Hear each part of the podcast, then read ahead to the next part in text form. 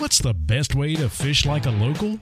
What if you could book a trip with an experienced local guide with the click of a button? Now you can with Fishing Booker. Now anyone can access enjoyable fishing experiences anywhere. Take the legwork out of setting up that trip and explore more than 30,000 fishing experiences at your fingertips. Just go to fishingbooker.com to get started and book your trip with a local guide. That's fishingbooker.com.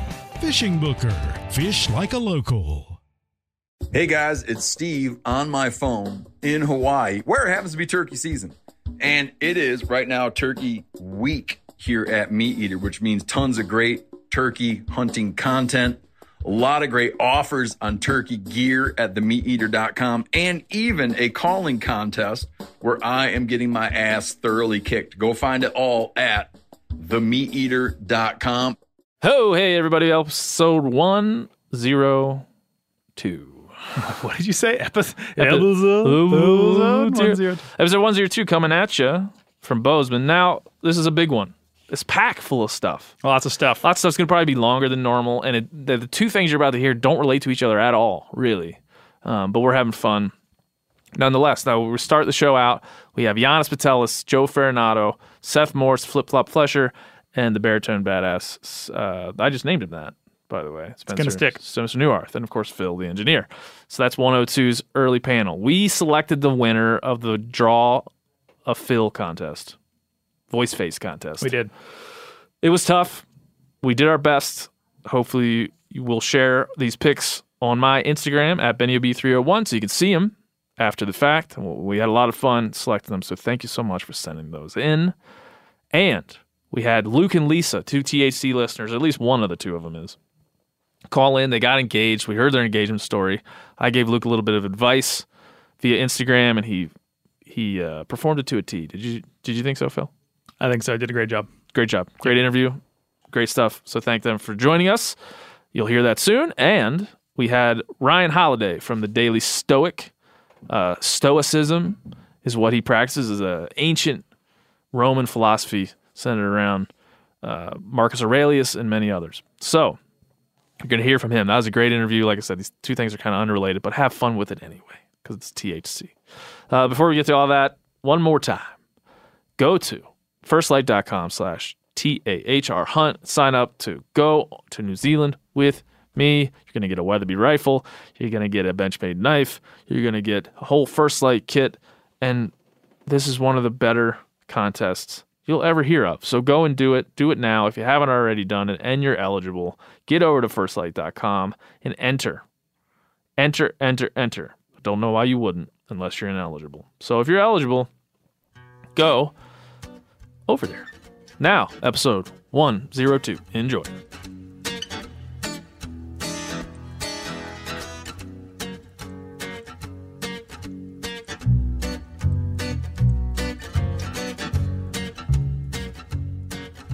Hey, everybody, welcome to episode 102. Is it one- Yeah. I get that right? Yep. 102. This is a big time operation right now. We're trying to do we're trying to juggle a lot of things, right, Yanni? Like we got we got people on the phone, we got how many people in the room? We got 6 people in the room. This is uh this is going to be tough for Phil to put together, right? No, I'm a pro. You're a pro? Confident. Well, let's go around the table real quick just cuz there's so many people. To my left, the baritone badass. Spencer Neuharth, senior hunting editor at MeatEater. Nice. Did you ever smoke cigarettes, Spencer? Uh, I could probably count the amount of cigarettes I've smoked on two hands total. That's it. So 10. Yeah, like if, if someone Those offered, ten, or didn't, less. those ten didn't do that to your voice. No, no. No, you smoke cigar. One thing about Spencer you'll like to know: not only is he a senior editor, he uh, is a hot tub guy. He loves every morning. He goes in a hot tub. Big time hot tub Oh. guy. He's Yep. also a cat guy. Mm, that's Seth. Got it. All right, Seth, you're here. Yep. Seth Morris. Stand in for Cal. You'll find Stand in out for why Cal. later. Uh, you just needed to be here to bring that mustache flavor. Yep. Thank you. The room needed a mustache. So Thank you. Here I am. And then the eagle is here. Yep, Janis Putelis. Thank you, Janis. Joe Ferronato. Joe Ferronato, community coordinator. No, you're the Jamie. Oh yeah, I'm the Jamie now. The Jamie. now. the Jamie. So Jamie. Meteor CrossFit like it. expert too. Yeah, and Yep. he CrossFits. I do. You gotta know that. And uh, Phil, the engineer behind the board. What's up? And on the phone, uh, Luke and Lisa are on the phone. Say hi, guys. Hi. If you're still there, if Phil didn't mess something up. They're still there. Okay, great. I'd like to Uh, hang out because Luke seems like he's got an attitude or he's got something against me. I love Phil. Ah, thanks, man. Never mind. He sounds great. He loves you. he loves you. Okay, so Luke. I even went back and looked at his Instagram page today so I could figure out some more stuff about him. oh, he coming prepared. There's not a whole I lot like it. there, so Coming prepared. I Yeah. like it. Now, Luke and Lisa are here for a special reason. You guys got uh, engaged. Is that right? Oh, I got that right. That is correct. That's right. And when was this? That was back in September. Back in Se- all the way back in September. And when is the wedding? Do you have the guys set a date to the wedding? I know that's a big deal. in November Ooh, of November. this year. Now, listen, Luke. Yeah, you that sounds big like the mistake. whitetail run. Lu- Luke. I know. Luke. What's going on, man? Look, what? It's a give and take relationship. Good there we answer. go. Good Al- Already answer. off to a good start. Good answer. What are you getting out of it, Luke? Yeah, what are you getting? Because that's during the what Uh, the well, the whitetail. Actually, last night we just signed the papers on our new house, so I get to move out of my shanty into a pretty nice house. Congratulations, congratulations. Um, well, one mistake begets another. Uh, houses houses are a tough thing to take care of, and you can't get married or apparently have kids in November or September, or October in the hunting space. Is that right, guys? Does anybody Absolutely. else? Have, Yeah, I agree with Yeah, that. everybody here like recoiled when she said November. Yeah, it was a Yeah. shock. Like, We're like, ouch. "Ah, Luke, no! Why? All right. Well, um, Luke, go ahead and give me the full rundown, as much as you want to give us of your relationship with Lisa. Lisa, please make sure he's correct. Correct him if you need to. Um, where, where you guys met? Like, like you want us to go all the way back to like first date or how Yeah. we met or what? Let's go how how you How met. Let's go how you met first, and then let's speed forward to the proposal. But how you met? Well, we met actually on Bumble. Uh, we matched, and we, the only reason we actually matched was because I happened to be at my parents' house, and she happened to be in Lincoln, Nebraska. So we our radiuses were small enough that we happened to pop up. And I was so tired of like the dating things or whatever. I think the second thing I did was ask her for her phone number, and uh, she gave it to me. And then a couple days later, when I got back up on the app, she wasn't there anymore. but I remembered that I still had her phone number, so I texted her and just kind of started from there. And love. When did love blossom? Right away at first sight, or did it come later on? Um, uh, actually, I could probably tell you that I knew that she was the one when we were uh, chopping up a huge tree branch in my backyard that had fallen on my roof and knocked my chimney over and totaled her car, basically. And so we were out chopping it up, and I missed the tree branch and smoked my shin with an axe. And instead of freaking out or anything, she laughed at me and went inside and got some stuff to patch me up. And I don't know. I figured after that she she could probably handle Yeah, most during- of what I can throw at her. During the suturing process, love was born. Yeah, I like it. yeah, Now, pretty much. Lisa, where are we at with you? Where what are you thinking about this whole thing? Was that correct? Are you on board? That that was probably a similar timeline. I think it didn't really hit for me that I actually thought he was the one until a few months later. I was in Europe and I I actually missed him. So was that surprising? You're like, I missed this guy. yeah, it was. I'm like, oh, maybe maybe he is the one. Beautiful. And now, how many years years ago or months was this a quick uh, quick uh, to marriage, or have you guys been together a while? Um, it'll be two years in April Yeah. that we've been together dating. Yeah, that's right. Does anybody else here have any questions? Yanni, you you, you have an inquisitive look. Well, yeah, I'm gonna have to rewind though way way back because here's a good boomer question for you. Maybe you can just really quickly give me the rundown of how uh, Bumble works and what that is and what that means. Well, Come on, well, Ben. Bumble is like the Oh, all right, no, you like go for it, Luke. the classy dating app because the girls have to talk to you first. You can match with them, but it, it does away with a lot of the uh, the creepy guys just uh, blowing up girls' direct messages. And so basically, she gets to pick if she wants to talk to you or not. And so it's kind of like Tinder, but classy. classy. Classy Tinder. Somebody, if anybody at Bumble is listening, you can use that. It's kind of like Tinder, but classy. Bumble.com. Is there, is there like an essay, like a 200 word essay about yourself there on your on your profile? Is it just pictures? Like what what all do you tell somebody on Bumble when they just match you or find you? You you can put a little like summary. You can be as uh, direct or um, sarcastic as you want to be, and then you just put some pictures. Um, and then you just have to give your location, so that's how you kind of match within a certain radius. Yeah, I missed the I missed the the dating the online dating thing. I did too. I missed it. Has anyone here done the done the app stuff? Oh yeah, I, I've done it. Yep. Okay. Year- Yep. Years, Def- years, definitely away- did years ago. Flip Flop is proud. He's like, I did it. I did. I do it again. I, Yeah, did, I did too. My best friend got married off of Bumble too. awesome, man. I'm into. Uh, I just met my wife like ten years ago, and so it wasn't really. Wasn't I mean, it was around, but it wasn't a popular uh, way to do it. I would have done it. I would be into it. Let's not. I- let's not focus too much on Bumble. I made my not a, not I- a sponsor. I made my wife a uh, mixtape on a cassette when, we, when we started dating. Okay, there was there was no internet. I'm what kidding. was there on that there was- mixtape? I, I'm sorry, Luke. At least we got to learn this about Yanni. Oh, Please The hang only with song us. I know that I can tell you for sure, uh, "Blue Sky," Allman Brothers. I know that was Oh, on there. man. Yeah. No, I sent a lot of. There's a lot of uh, messaging. I don't know that, Allman mixtape. Brothers really gets the mood going, but You're my blue sky. You're my sunny day. Come on. that's true. That's true. Uh, nobody else here, Phil. You probably didn't. You were before. You're like me. Met your lady before. I met my wife nine years ago, so Yeah, and I didn't do any of it in college. No. Nope. No. All right. Um, all right. Well, let's let's fast forward to the proposal. Now, Luke, you're thinking about how long you've been thinking about this. How'd you get the ring? Give us the run up to the proposal. let's see. I was probably probably the end of that summer, so the that would have been like the July or August before I proposed is when I was ready. But um, I of course had no money to buy an engagement ring, so I had to wait until I could afford it. And then uh, what I did was I went down to our jewelry store and uh, I just had her kind of tell me what she liked, and mostly actually I had her tell me what she didn't like, and uh, so then I went and worked with the jeweler, and I picked out the the wedding band, and then we looked at a whole bunch of diamonds underneath the uh, the microscope and everything, and so I got that built.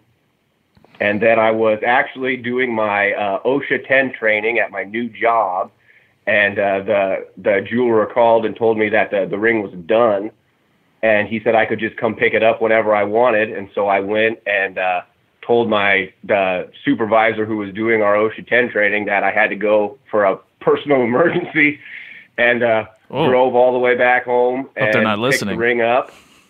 Nah, and then I picked the ring up, and then I turned right around and and drove up and and basically proposed. Do you want the whole proposal story too? Well, or- you know, at some point in there, I like I didn't remember this until we were reading Phil's first uh, Dr. Phil Medicine Woman segment on the show, and I didn't remember that you had written in with some questions for Philip.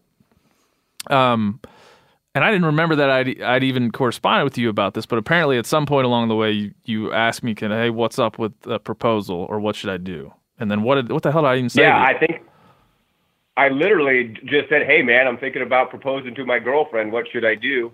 And you said to keep it simple and make it about her, and don't do anything extravagant. Um, basically, just try to keep all the focus on her. I wish you'd have said wear pants because then security would have interrupted when I was doing it in the parking lot. Well, that was But, my uh, mistake. I'll take the hit on that one.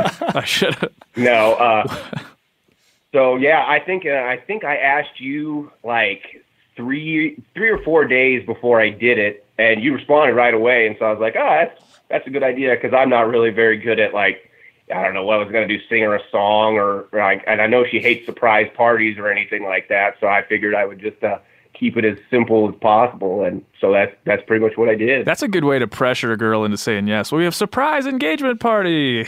Your whole family's Yeah. here. There's hundred people here. Yeah, yeah. Exactly. So Lisa, you knew it was coming. You were like just waiting for him to to pull it out. Like you had an idea, right? I had I had an idea that it was coming, but I we had talked about it. Obviously, I sent some ring ideas, but I thought it was probably more like Christmas time or like the beginning of 2020, somewhere in that time frame. So I didn't think it would be that early.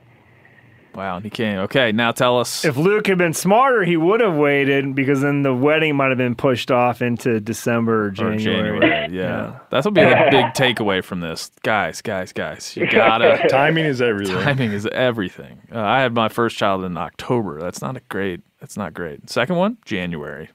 Perfect. Perfect. Figured Uh, it out. You learned. All right, Luke, give us the rundown of, of how how it went down. Just give us all the emotions. Well, um, af- after I picked the ring up, I want to say it was probably uh, it was probably like one in the afternoon, and I probably took about three hours to make a an hour and a half drive because that ring was the uh, third most expensive thing I've ever bought in my life, besi- besides my house and my truck. So I was freaking out, and plus there's all those stories about like people getting in a car accident or something horrible happening to somebody right on their way to get engaged. So I was fairly paranoid about that. Where have you been reading those? But uh, then all I did was Read those. They're out there, but well, yeah, I was very, I was pretty, pretty terrified, and uh, so I just basically just uh, parked by her car in her work parking lot, and then I texted her when I got there and said, "Hey, uh, what did I? I think I said I was, called me. oh, I called her and said, "Hey, why don't you come down to your car?" Or uh, yeah, and so she's like, "Oh, okay." I think you thought I was gonna take you out to dinner or something Yeah. like that. Yeah. And then uh, she texted me uh, that she was on her way, and she was taking like way, way, way too long, like an abnor- abnormally long amount to just walk down one flight of stairs and get out to the parking lot. So I think I probably texted her two or three times while she was on her way. And uh, she got to the parking lot, and I was waiting outside my truck, and she kind of was walking up and smiling, wondering what I was doing, and that's when I reached in my pocket and pulled the ring out. And as I was getting down on one knee, uh, you know, fumbling around with the ring box, she took off running back towards her car and told me to shut the fuck up. And uh, as they do. and, and then and then after she kind of got over whatever the hell that was, uh, she came and, uh, Oh man, Luke. and then she came and, and said and said yes, and I I gave her the ring, and then, then we had to go and we went to a middle school C team girls bat or volleyball game. Romantic. So we celebrated right after right after we got engaged, and that's basically where we told uh, her family, and I was on the phone with my family pretty much right after that, and that's kind of that's kind of the day we got engaged, pretty much. That's awesome. Now, Lisa, where do you have the the shut the fuck up moment? What's what? What? Explain that to us. I just like I I I think I was just so surprised. I mean, really caught off guard. Like I had to take a moment to like let it soak in. That oh my oh he's actually he's actually doing this. this is happening. he did it. Um, well, that's awesome. Congratulations from everybody. Everybody's congratulations. Round of applause probably is in, in order. Well done. Well done. You guys are still you're still confident we're gonna make it to November. We're good. Healthy relationship. Oh yeah. Lisa. So, so far so good. so far so good. Well, listen, thanks for the story. Uh, that's awesome. We'll all, we're all gonna we're gonna let you guys go, but we're all gonna tell our own stories of how we. I had my wife ran away from me the first time I tried to kiss her, Luke. So don't worry. I mean, she ran, and she ran down a pier, like a long, long pier, and I had to watch that whole. She had to run like hundred yards down this pier. And I was just at the end of it, going, thinking the whole time, like, what? I hope she doesn't trip. Did she run to the end where you have to jump off, or the end that goes to no, land? No, then it goes to land. I was Oh. thinking about jumping off. I'm like, I thought I had this. Uh, I she described it as I was trying to like lick her face. I thought I was going in for like a, just a nice peck on the cheek. She described it as maybe like uh, coming in making noises. I was a little drunk. It's fine. It's all fine. But she ran away, and so I felt a connection with you, Luke, when you said that that she ran away. I thought, oh well, that happens to everybody, right, Phil? Yeah. No, I just figured no. that's that's how you know it's like a true love story. It's a true love story. If Yeah. she, that's, what they if she, that's yeah. what they do in all the movies, right? When they propose, the girl always runs away and tells the guy to shut the fuck up. So I figured that it would just be perfect. Yep. Uh, You've got mail. That's I think that's what happens between Meg Ryan and Tom Hanks, right? Yeah. Everything. Yeah. Joe's telling me, yeah. Do the like research. from the Notebook. Um, listen, Lisa and Luke, I talked to our friends at First Lite, and I was like, man, these two kids are getting married. We need to give them something. So Kevin Harlander, my good buddy at First Lite, said we're going to give you each a beautiful piece of brand new First Lite gear to either wear. It would be nice if you wore it at the while going down the aisle as a nice, you know, piece of advertising. But you don't have to. No pressure. So we're gonna hook up with the after show. We're gonna get you a beautiful piece of new First Lite gear. We'll let you kind of pick what you want and go from there um, as a nice wedding gift from us here at THC. So congratulations.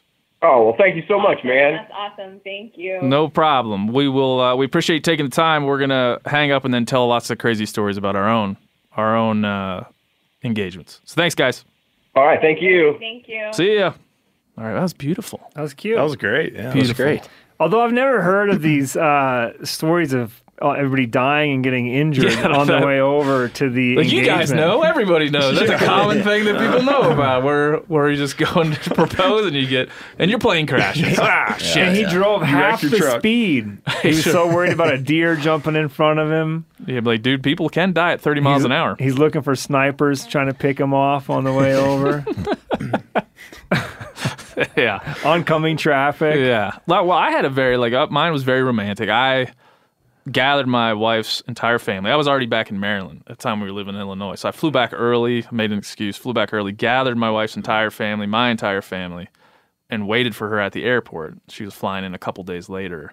Made signs that said, "Will you marry me?" That's a lot of pressure, man. Yeah. Well, we made us all these signs, and everybody in her family was holding a letter, right? And so we were, Oh, nice. as she came down, right? So you pressured her. Well, here's what happened.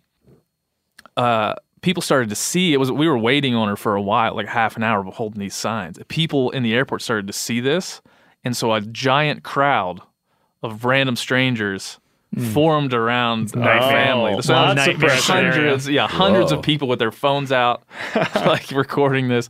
I remember I, she she came down an escalator, and I got down on one knee and said, "Will you marry me?" And she immediately said, uh, "Yes." And then I look to my right, and there's a random dude I've never seen before, like walking up to us, filming in our faces. Like, yeah, that's awesome.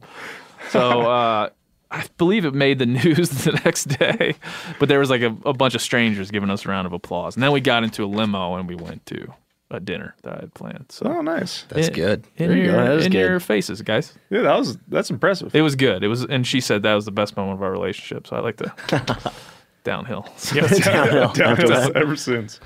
Um, Seth, you're the only one that hasn't done this. Yes. Uh, living in sin, huh?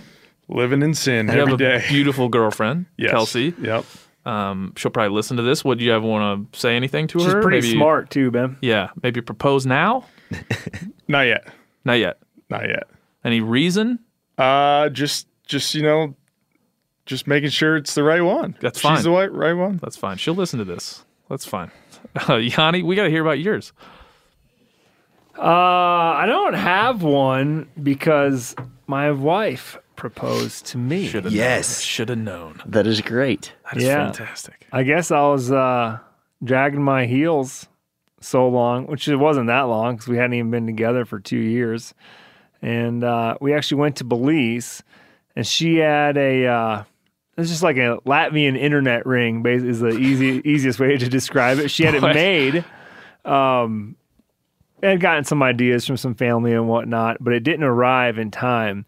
And so she, the our roommates at the time thought, well, we'll just ship it down to Belize because we are going to be down there for like a month or s- hanging out. Are you wearing this ring right now? No, I'm not. Okay. Um, No, fuck it. engagement. I, wear, I wear my re- wedding band now. Um, but uh, so it got stuck in customs in Belize. And so she never got it until we were on our way out out of Belize City, and we had to go into this like crazy like Belize City warehouse of of Belizean customs and go and get this box. And I'm like, and she wouldn't tell me what was going on. Finally, she broke down in tears and was like, "There's this ring that I made for you, and I was supposed to da da da da da."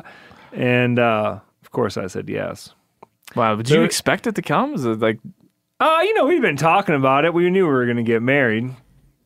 But it was interesting because then I got home and I had to call her dad and be like, so, hey, usually yeah, I can make this call first, but your crazy ass daughter. And, you know, he gave us his blessing anyways. that's awesome? It's like the Bumble version of getting engaged. Yeah, it's it's like that. Yeah, Bumble traveling to Belize. Yanni's an onion. You just peel back those layers. it's always something. It's always something to make you cry underneath. You know. That's, Joe, what's yours? You're recently engaged. Yeah. Two years ago. Well, almost two years ago. Oh yeah, I It'll be two years in August, I guess. But we pushed it out so many times to avoid the whole getting married in November. yeah. I was thing. surprised that Luke So, like- let that go down. We changed the date so many times, and Calvin was always like, "Can we just do it in like you know September to, to November?" I'm like, mm, "No, sorry, off limits."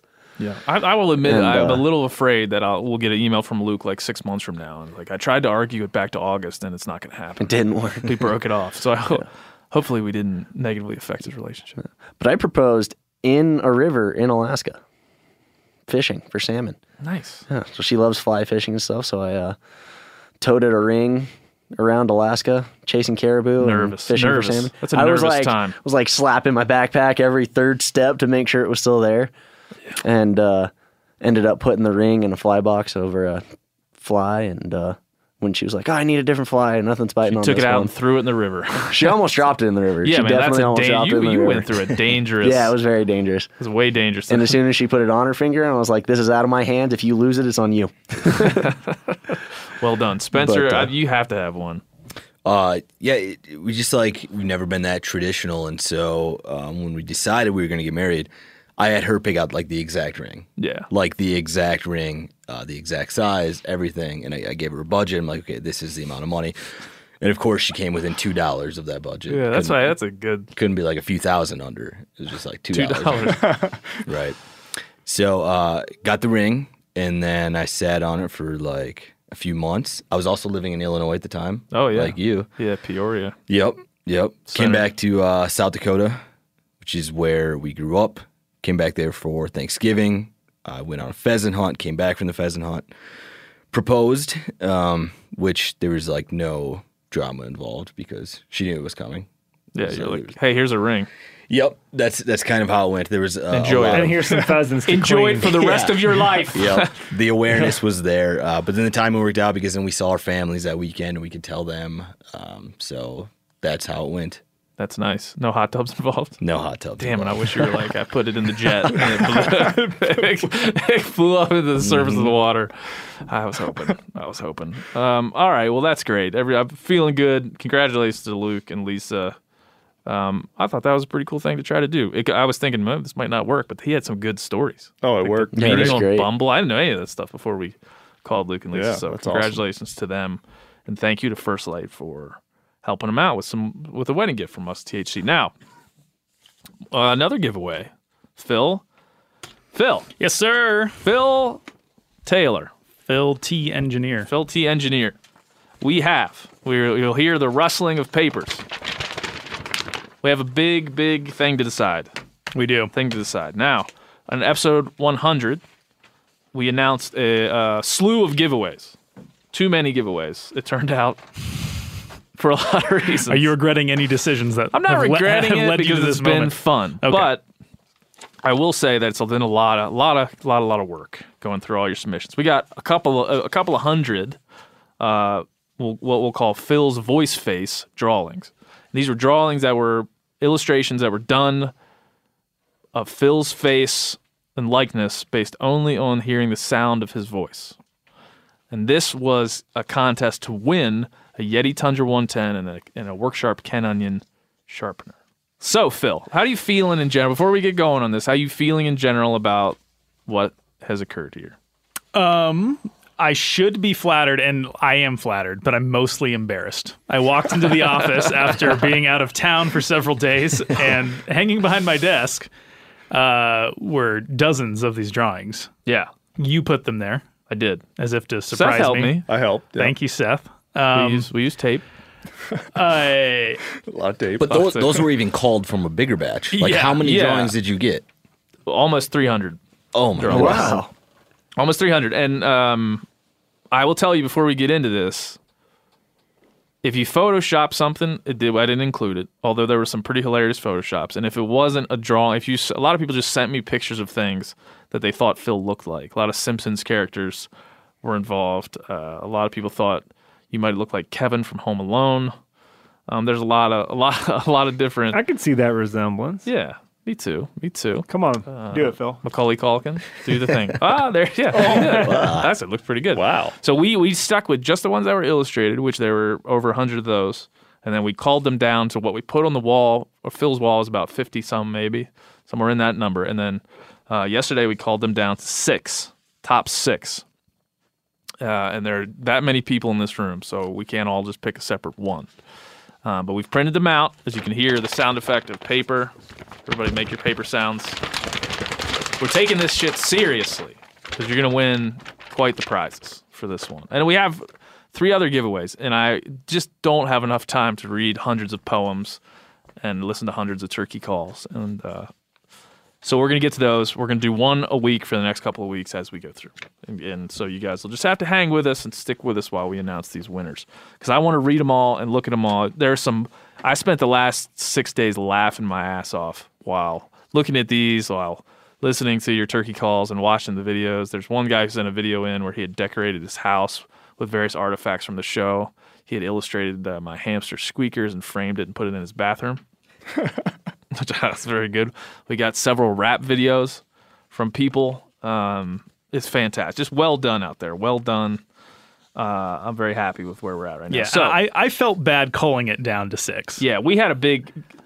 I, I, I was just mad. so I was I'm just so impressed by people who have more talent than me, uh, and I didn't I didn't want to give them short shrift, but just know that I saw many of these drawings and the detail and the uh, the just the care was um, Well, there's no way. it's very that- flattering. There's no way that number five has more artistic talent than. We'll, Yanni, we'll get to that. I've got Number stuff five to say is a big about number bone five. of contention. So here's what's going down. I've numbered these. I've numbered each one of the entries, one through five, and I put the name of the person who who sent them in. And so we're gonna. There's no. Unfortunately, this is America. There's no participation trophies.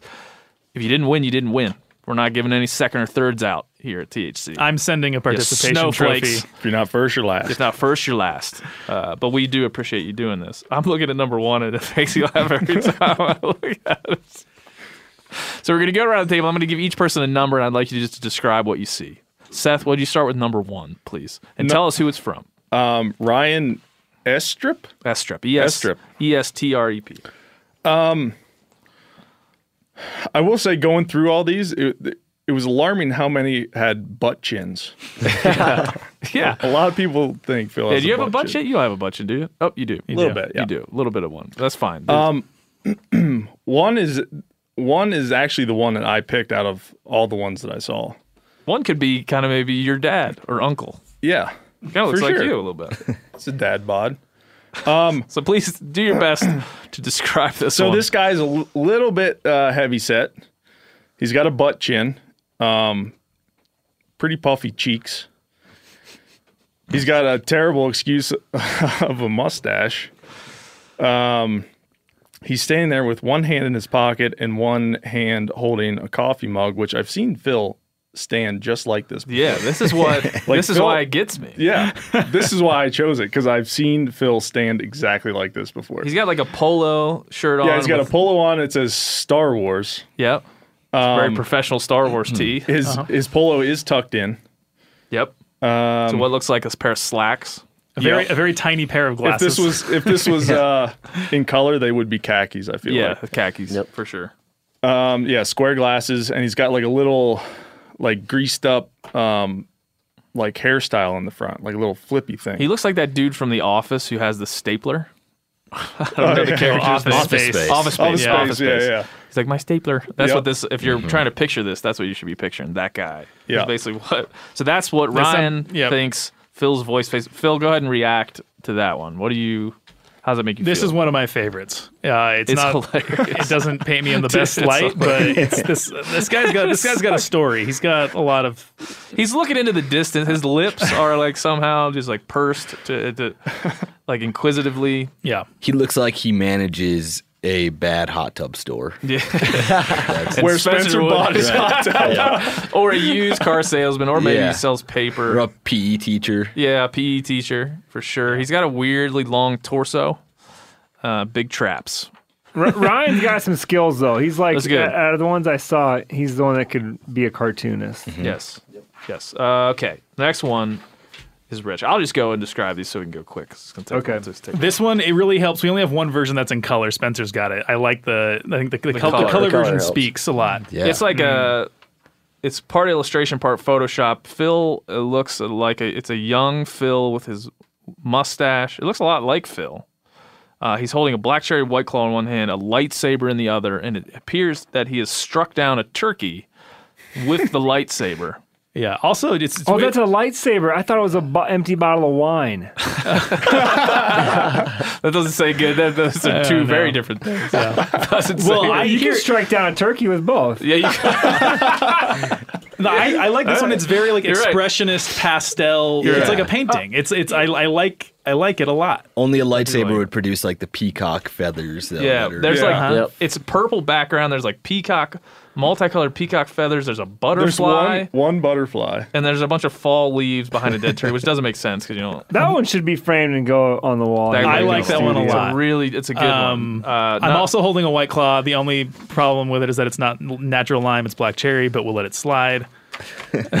Who's did did we say who did this one? AB Rich is what it says. Okay. AB Rich. Uh, Kevin Ryan did this one. This one is the most is the most well done artistically. This needs to be framed or This put on a also needs to be T-shirt or a sticker or something. So this is a similar. It's a young Phil looking nervous. He's wearing like a Elmer Fudd orange hat. He's got Skimpy McWeak stash. He's Th- Hold on. sweating. Does Phil look old to you now? No, he looks like a young man. Right. You keep saying there's young young, Young Phil. Phils in these pictures. We're like, okay, normal Phil. okay. Actual Phil. Got it. Thanks, Young. Thanks, Yai, for correcting that. He's wearing like a green scarf or something, uh, like an ascot, green ascot. He's got a red flannel shirt on and then a, a orange hunter safety vest with a natural lime white claw tucked in the pocket. He's holding a shotgun upside down, Sweating nervously. sweating nervously. He's got a pair of blue jeans on that are ripped intentionally, and then he's wearing a pair of UGG boots. For what reason, I'm not sure. It just it looks like Phil. If Phil didn't work at MeatEater and wanted to hunt for the first time, this is might how he, he might present himself into the woods. yeah, and wear Ugg. Do you wear Uggs, Phil? No, but I'd like to. Okay. And it's really well. It's really really well done. Uh, so that's number three. Number four came in right at the last moment. Also, should probably be framed. from Adam Miller. This one is going to be hard. He has a has an Andy Warhol of Ben's green peas. Andy Warhol photo of Ben's instead green of peas. in the instead of. Campbell's soup, they're cans of peas. He's got a, a framed picture of Mango wearing a Mango White Claw shirt. Who's Mango? Mango is Phil's dog. Oh. Okay. Uh, he's got some books on his desk. He's standing behind a desk, which is behind a A curtain. curtain. A lot of these entries included the curtain, which I loved. In his little cup on his desk has a pencil and a turkey feather, and he has two books on his desk. One is Turkey Tac Tactics, and one is Weak Stashes for Dummies. So this one is the detail. He's got a blonde, creepy looking mustache, glasses, looking real nerdy.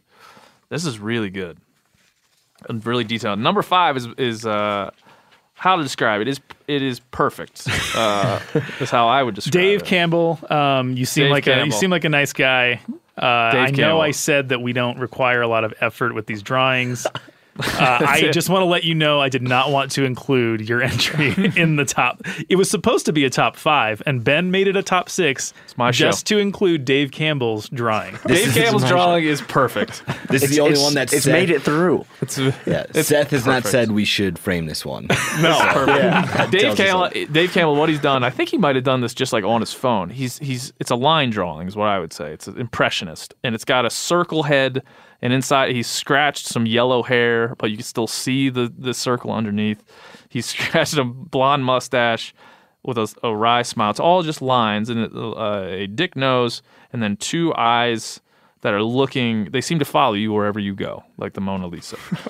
uh, and the dog he's he's written on here Phil plus Mango, and then f- Mango is just a mango's face um, with a beautifully drawn nose and two dots for eyes. You- Some would say it's crude. I think it is impressionistic. what are the four are marks are- at are the those bottom? Was that was that part of the No, that was not part of it. That's Okay. a mistake to be on there. It wasn't part of the original art. Now, do we know how old Dave is? Because if, if Dave's like five, No, I'm gonna give him. I feel like some Dave's an adult cred. man. Dave's, adult Dave's man. an adult Yeah. man. He's an Yeah, adult you, man. You probably don't have many kindergartners that listen to your show. A lot of people did have their kids do it, but that, none of them made it.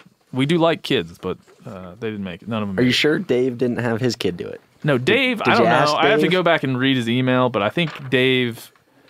if my inner child drew Phil, this is what it would look like. It is fantastic. It is it is just beautiful. Phil sure is so something. mad about This one has led to the most laughs in the office. It's think. just perfect. You, uh, you at one point you described it as something like a like a fingerprint or something. There's just like It's like there's a, only one of them. There's only one of them. There's a, it's a can- snowflake. You could never you could never sit down Yeah. and do this again. It is beautiful. It's one of a kind. Yeah. You could never sit down and recreate just the subtleties here, the depth. Of and I'm sure feel. people will, be able to see these on your Instagram. Yeah, no, I'll share. Okay. But this one is is the best. All right, uh, an unbiased opinion. Not very. Patrick Spiker drew Phil riding a deer or elk, some sort of mystical creature that looks like a deer or elk. He is dressed like Iron Man, and he's carrying a lightsaber. He's wearing a pair of headphones. He looks very weathered. Again, uh, you know, very accurate to what Phil looks like. But in this, he looks look a little, little bit like Kevin Costner in Open Range. This is an older Phil. Yeah, he's he's seen some shit. Yeah. Like he's been there. We're on the 800th episode of THC. Yeah, you. Yeah, you've been you. You've missed a lot of turkeys. Uh, your family is hungry, and, and you've climbed upon your steed to go out into the wilderness. You have like an Iron Man suit on. Yeah, mm-hmm. But this is it's sort of like a play on Luke on the I don't know I can't remember what they call that animal. It's called, right? the, it's called the Tauntaun. Yanni. Oh, Phil. oh, thanks, what's it Phil. called? Tauntaun. Tauntaun. Tauntaun. Tauntaun. Yeah, it is kind of like a play on. Is this one where he? Wouldn't you say that, Phil? Would you say that's? I a would. I like it? it a like lot. a I like Star that. Wars poster that Didn't the elves like- in the Lord of the Rings ride something like this? I don't believe so. No. No, I was wrong. Okay. They, Go back to they, Tauntaun. they just had Good try. normal horses. Is it Good try, Tauntaun? Is it Tong Tong or Tauntaun? Tauntaun. Is Tauntaun the thing he cut it open and, and crawled inside? Yeah, to Han get cut warm? him, cut it, it open, and put him in there so he wouldn't freeze to death. Okay. All right. Well, here we go. Everybody, shuffle your papers in anticipation. Are we just gonna go around the table and say who we're voting for? Yeah, we're gonna go around the Okay. table and we're gonna just, say re- who we're voting. just voting remember, I think you have to keep in mind this is supposed to be done off of what Phil's voice, Voice. sounds like. Yes. And all So we that should in, that should influence your ch- your we gave a lot of details as to what. I'm torn. I'm torn between two between two of them. Okay, I don't know. I need to come to a decision. Rip them in half, and you can put a half of each one in the pile. Seth. Number one, Ryan Estrip. Number one, Ryan Estrip. Ryan Estrip. Ryan has one vote. One vote for Ryan. Ryan is the uh, like the Dilbert character. yeah. okay, Yanni. I'm going number two, Number two. the uh, abstract. Number two is A.B. Rich, where Phil has struck the turkey down with his lightsaber in the fall. And there's a Or pe- empty wine a, pe- bottle. a peacock was also a peacock was also hit by a car. Joseph, I'm gonna go with number three, Kevin Ryan. number three, Kevin Ryan, oh man, the accurate illustration of Phil holding a shotgun upside down with a white claw in his pocket. Philip, I'm going middle name Taylor. with number two, AB Rich. A.B. Rich takes the lead. A.B. Rich has the lightsaber struck down the wild bird triumphantly. I'll hold mine till last. Uh, ben, ben either wants, ben wants to be the tiebreaker. My vote actually counts for 10. I forgot to tell you guys. so go ahead, Spencer. I'm voting number three, Kevin Ryan. Oh, oh. oh, Ben. All right. Well, I will take it upon me to, to break the tie. 'Cause- but uh, I am going to personally send my own drawing to Dave Campbell, the guy who drew number five. And I'm going to, just as a thank you, because I wish he would won, but it's only in my heart that he won. so you're gonna draw a picture of Phil and send it back to him? I'm going to draw a picture of what I think Dave Campbell looks like. Send it to him as a thank you. In the style of that, in that the one. style of this one, uh, because in my heart it wins. So we're looking at number two and number three. Uh, Phil insert some sort of drum roll Got it. sound effect. All right. So who picked number two? That was the Yanni and Yanni and myself. and Phil, and number three was Spencer and Joe. Uh, both well done. Both uh, mean something to me. It's hard to say. Like Kevin Ryan's, Kevin Ryan's is better illustration. It's the best illustration that we that we received, but it's also creative. And it makes me feel. makes me feel something. I feel for this character. He's in his UGG boots. He clearly his feet probably hurt. He's having really second thoughts about about decisions. He's like, I shouldn't have got here." these jeans at Kohl's. so that, that makes me feel something. But AB Rich number two is a triumphant illustration. Phil is hoisting his his lightsaber into the air, as if to say, "I've done it." So this also makes me feel something. Um, who wants to try to convince me of their pick? Yanni, you want to try to convince me of AB Rich? Oh man, what can I say? Just miss sway you. This is for a Tundra Um, 110 and a Work Sharp. Well, the fact that Phil feels like AB is, you know, a little closer to his own heart, I think that should that should account for something. I just That's true. listen. I love the creative d- choices in both of them. I I think AB went outside the box. We didn't receive a single other entry that was in this that included style. like random this like, weird feathers. pastel butterfly. painting with. Uh, I'm also I'm wearing a gnome packing out a unicorn shirt in this. I don't think we mentioned that. So we got some MeatEater Oh, merch true. cross. He did put a crossover merch there. there. Um, I don't know. I like it. I think it's the most uh, artistically creative. I, I- before we it decide- stands outside it's the pack. forward thinking too, right? Because that's what that's your future. If I was walking through exactly, if I was walking through, if I was walking through a museum and I saw that hanging on the wall, I wouldn't think twice. I'd be like, hmm. Here's all right, what- here's that- what- You this stop and belongs here. contemplate. Exactly. This Yeah. is what AB wrote. He said, Clearly, my drawing skills can't keep up with my imagination. I envisioned Phil with Skimpy McWeak sash slaying a turkey with a lightsaber and chugging a white claw. Wanted to add his dog Mango, maybe. I'll work on it some more. Send in a new one, maybe. Um, so it's this is a collaboration of my drawing and cropping and pasting skills. I call this masterpiece Phil the White Claw Jetty. Hope this brings you some entertainment and I could win. So that's what AB AB Rich says. Let's see if I can see what Kevin Ryan said here. I'll have to search into the Phil the engineer.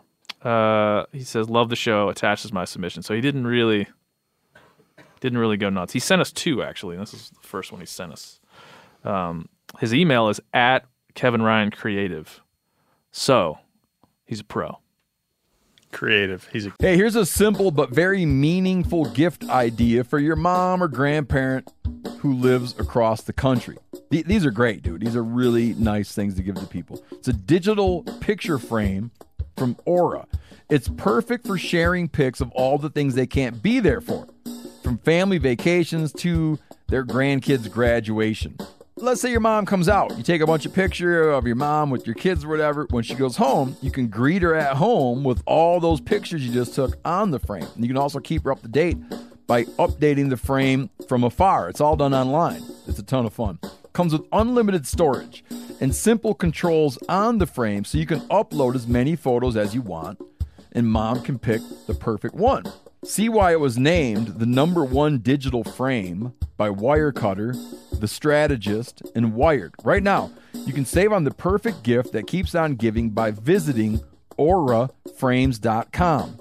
That's A U R A frames.com. Make sure you use the promo code MeatEater because for a limited time, you can get $20 off their best selling frame with that code. The code being MeatEater. Auraframes.com, promo code MeatEater. O'Reilly Auto Parts are in the business of keeping your car on the road. At O'Reilly Auto Parts, they offer friendly, helpful service and the parts knowledge you need for all your maintenance and repairs.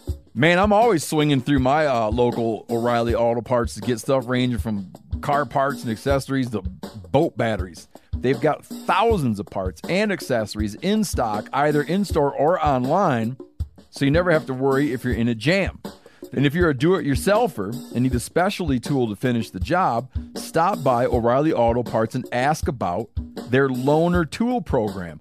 Simply pay a refundable deposit and borrow the right tool, then get your deposit back when it's returned. That way you don't have to go buy some, you know, super expensive thing that you need like once every 5 years. You just borrow it, get your refund back. Need your windshield wipers replaced, brake light fixed, or quick service? They'll help you find the right part or point you to the nearest local repair shop for help. Stop by O'Reilly Auto Parts today or visit O'ReillyAuto.com slash meat eater. That's O'ReillyAuto.com slash meat eater. Lately, I've been telling you guys about land.com, the site that can help you find that little patch of ground to call your own where you can do all the hunting, fishing, and hanging out with family you want. Land could be a great investment. Getting your own piece of land is something that can both generate income over time and also generate a lot of memories for generations to come. It's an investment you get to use and enjoy and take care of while it works for you. And any good investor will tell you to start investing sooner than later. Well, they've got hundreds of thousands of rural listings from all across America. Land.com can help you find properties for hunting, fishing, a lake house, a hobby farm, or if you just want to start a rental business slash family compound as a way to better secure future generations. Land.com will also help connect you with the right agent that specializes in rural real estate. So enough dreaming about it. Land.com is the place to find and invest in your open space. Creative. We're gonna need another drum roll. Okay. Second drum roll. Second drum roll. I'm gonna go with number two. AB Rich. Hi, B Ray. Congratulations, buddy. Congratulations. you did it. You you won. You fe- you beat over hundreds of people who were Everyone who for submitted, this. I, it's it's a genuinely uh, flattering thing. Thank you for Yes. listening, Thanks for listening. Thanks for taking putting the the time. time in. Thanks for taking the time. Now we're going to go to a completely unrelated interview with uh, my new friend Ryan Holiday of the Daily Stoic. Uh, and congratulations, AB Rich. You're going to get a Tundra 110. You're going to get a damn Work Sharp Ken Onion sharpener. Thanks everyone for taking part. Now here's Ryan Holiday.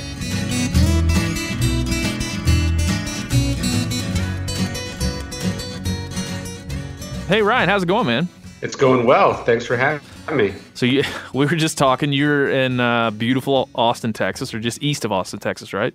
Correct. Yeah, in in what they call Pine Country. Yeah, it is beautiful pine country. Um, we'll have to talk a lot, compare a lot of notes about that. But um, before we get any further, you were just before we hit record, you were just talking to me about the virtues of hog hunting or virtues of hunting necessarily. Um, before we explain kind of all the things that you do and your philosophies and all that stuff, just talk to a little bit about what, why you go hog hunting there, and then what it means to you.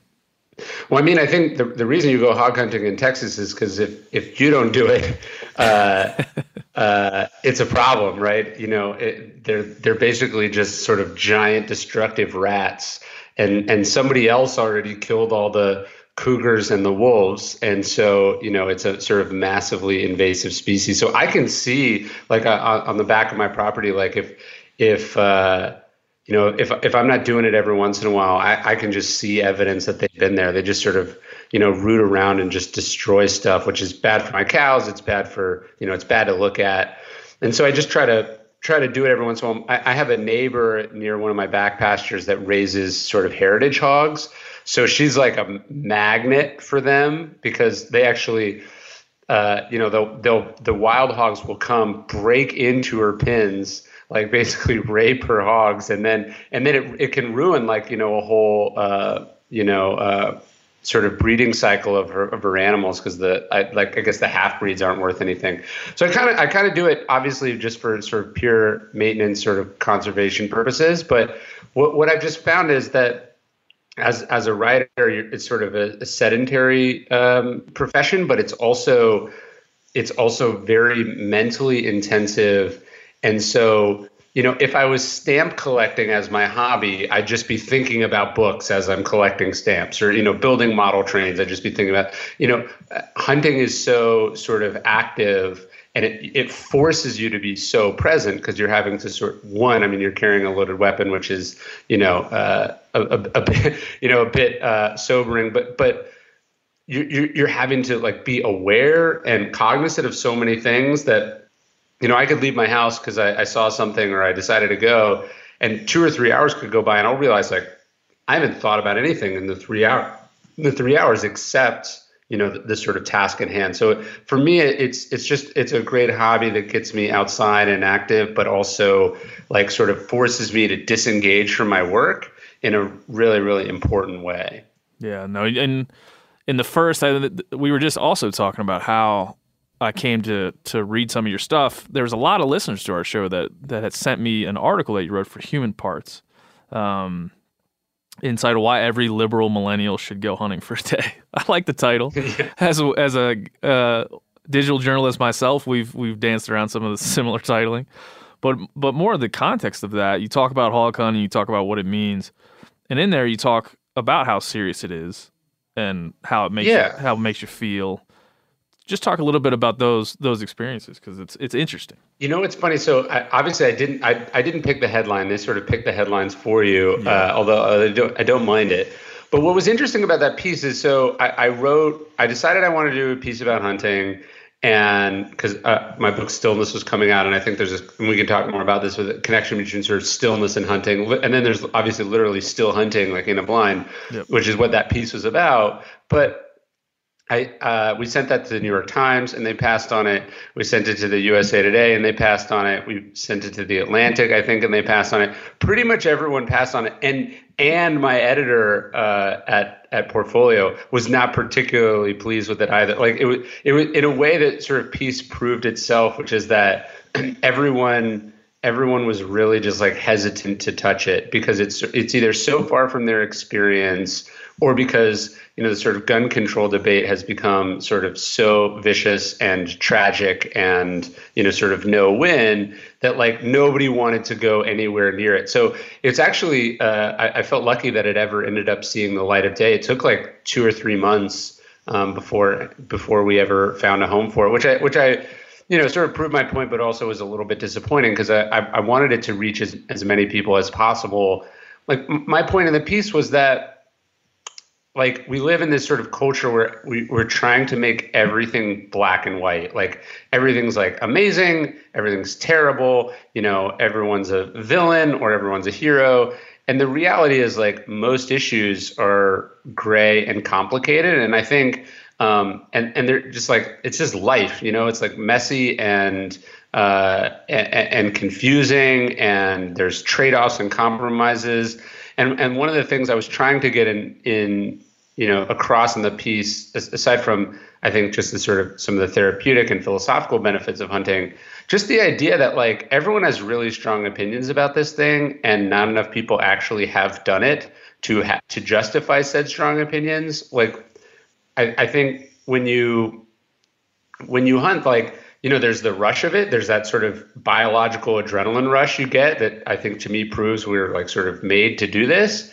And then at the same time, when you see an animal dying, there's a sadness or a darkness or a you know a, a, a sort of a that touches a different place in you, and you realize like these things are really complicated and that it's not as sort of clean and easy as as maybe we'd like to reduce it to from you know in a in a 240 character tweet. And so i you know i, I think just what, what I, I, what i love about hunting is that it, it's it's complex and it's confusing it's good and bad and and you know we should talk about it like adults Yeah, and there's a lot of I think wh- why a lot of people sent it to me. They're fans of yours. They kind of know what you talk about. They know the philosophies that you push, which I've d- really uh, dove into over the last couple of days, looking at your books and your all your talks and just diving in. I, and uh, it's been I'm a I'm a stoic now. I'll be I'll be flat honest because a lot of the stuff. oh we, that's awesome yeah, I mean, a lot of the stuff we talk about on this show crosses over um, with Stoicism, and we'll get into a lot of about exactly what I'm talking about and what you talk about. But this piece is even more uh, interesting to me now that I know that you got rejected by a bunch of mainstream uh, media outlets. so I think I like it even more. Um, One, one of the interesting things about that I sort of talk about in the piece, I didn't get get to it as much, but so mostly I write about you know the, the Stoic philosophers, Marcus Aurelius being the most famous, um, and and so I think you know people who've sort of seen the movie Gladiator go, oh, I know who Marcus Aurelius is, and and you go, oh, he was the emperor of Rome. What's interesting about Marcus Aurelius is that you know he wasn't his father wasn't emperor. Um, he was just like a sort of a promising young kid, and the emperor Hadrian sort of notices him and decides uh, that that you know maybe this kid has what it takes to be emperor because Hadrian doesn't have a son. So that this it becomes this complicated process where Hadrian adopts a much older man uh, who's younger than him, who in turn adopts Marcus Aurelius, and they sort of groom him to become emperor eventually when he's old enough. But one of the interesting things that I came across in my reading that I, that I sort of hadn't really thought about much before I started hunting was just the idea that Hadrian and Marcus Aurelius would go hunting together. And Marcus talks about boar hunting a, a few different times in his meditations and, and in his letters. And and it's like, oh man, this idea of like two men going hunting together and it sort of being a opportunity to see what they're made of and an opportunity to teach, you know, lessons and a you know an opportunity to practice courage and patience and also compassion you know sort of all the things that hunting brings up it's like, oh man, that, that, that this is actually sort of intimately tied with the philosophy that I write about. I, I just thought that was so cool and interesting. Yeah, there's so many crossroads about you know this philo- this type of philosophy or this branch of philosophy, and then all the things we talk about on this show, and I think other all hunters kind of understand. But you you describe that as bursts of courage in that piece, and I found that to be that's something I was like, wow, because hunting does yeah. it i think the adjective of like bursts describing it is you're sitting around you're waiting you're waiting you're waiting all of a sudden you're being made to make a decision that's going to affect the life of another thing and you have to have yeah. these bursts these instances of courage and good decision making that that are signs of good leadership or signs of uh, of really being uh, someone that can make critical decisions. Yeah, and especially you know back then, uh, even even boar hunting, you know. Uh, was considerably more dangerous. First off, these are the, the the boars that are now imported to America. So these are sort of these big, either African or European boars, um, and they they would hunt them with nets and spears, sometimes from horseback, sometimes on the ground. So you know, like to to to shoot a hog from a, a hundred yards away with a, a high powered rifle, you know, there, maybe there's a slight burst of courage there, and, and you don't want to get charged. I've I've been charged by him before, you know.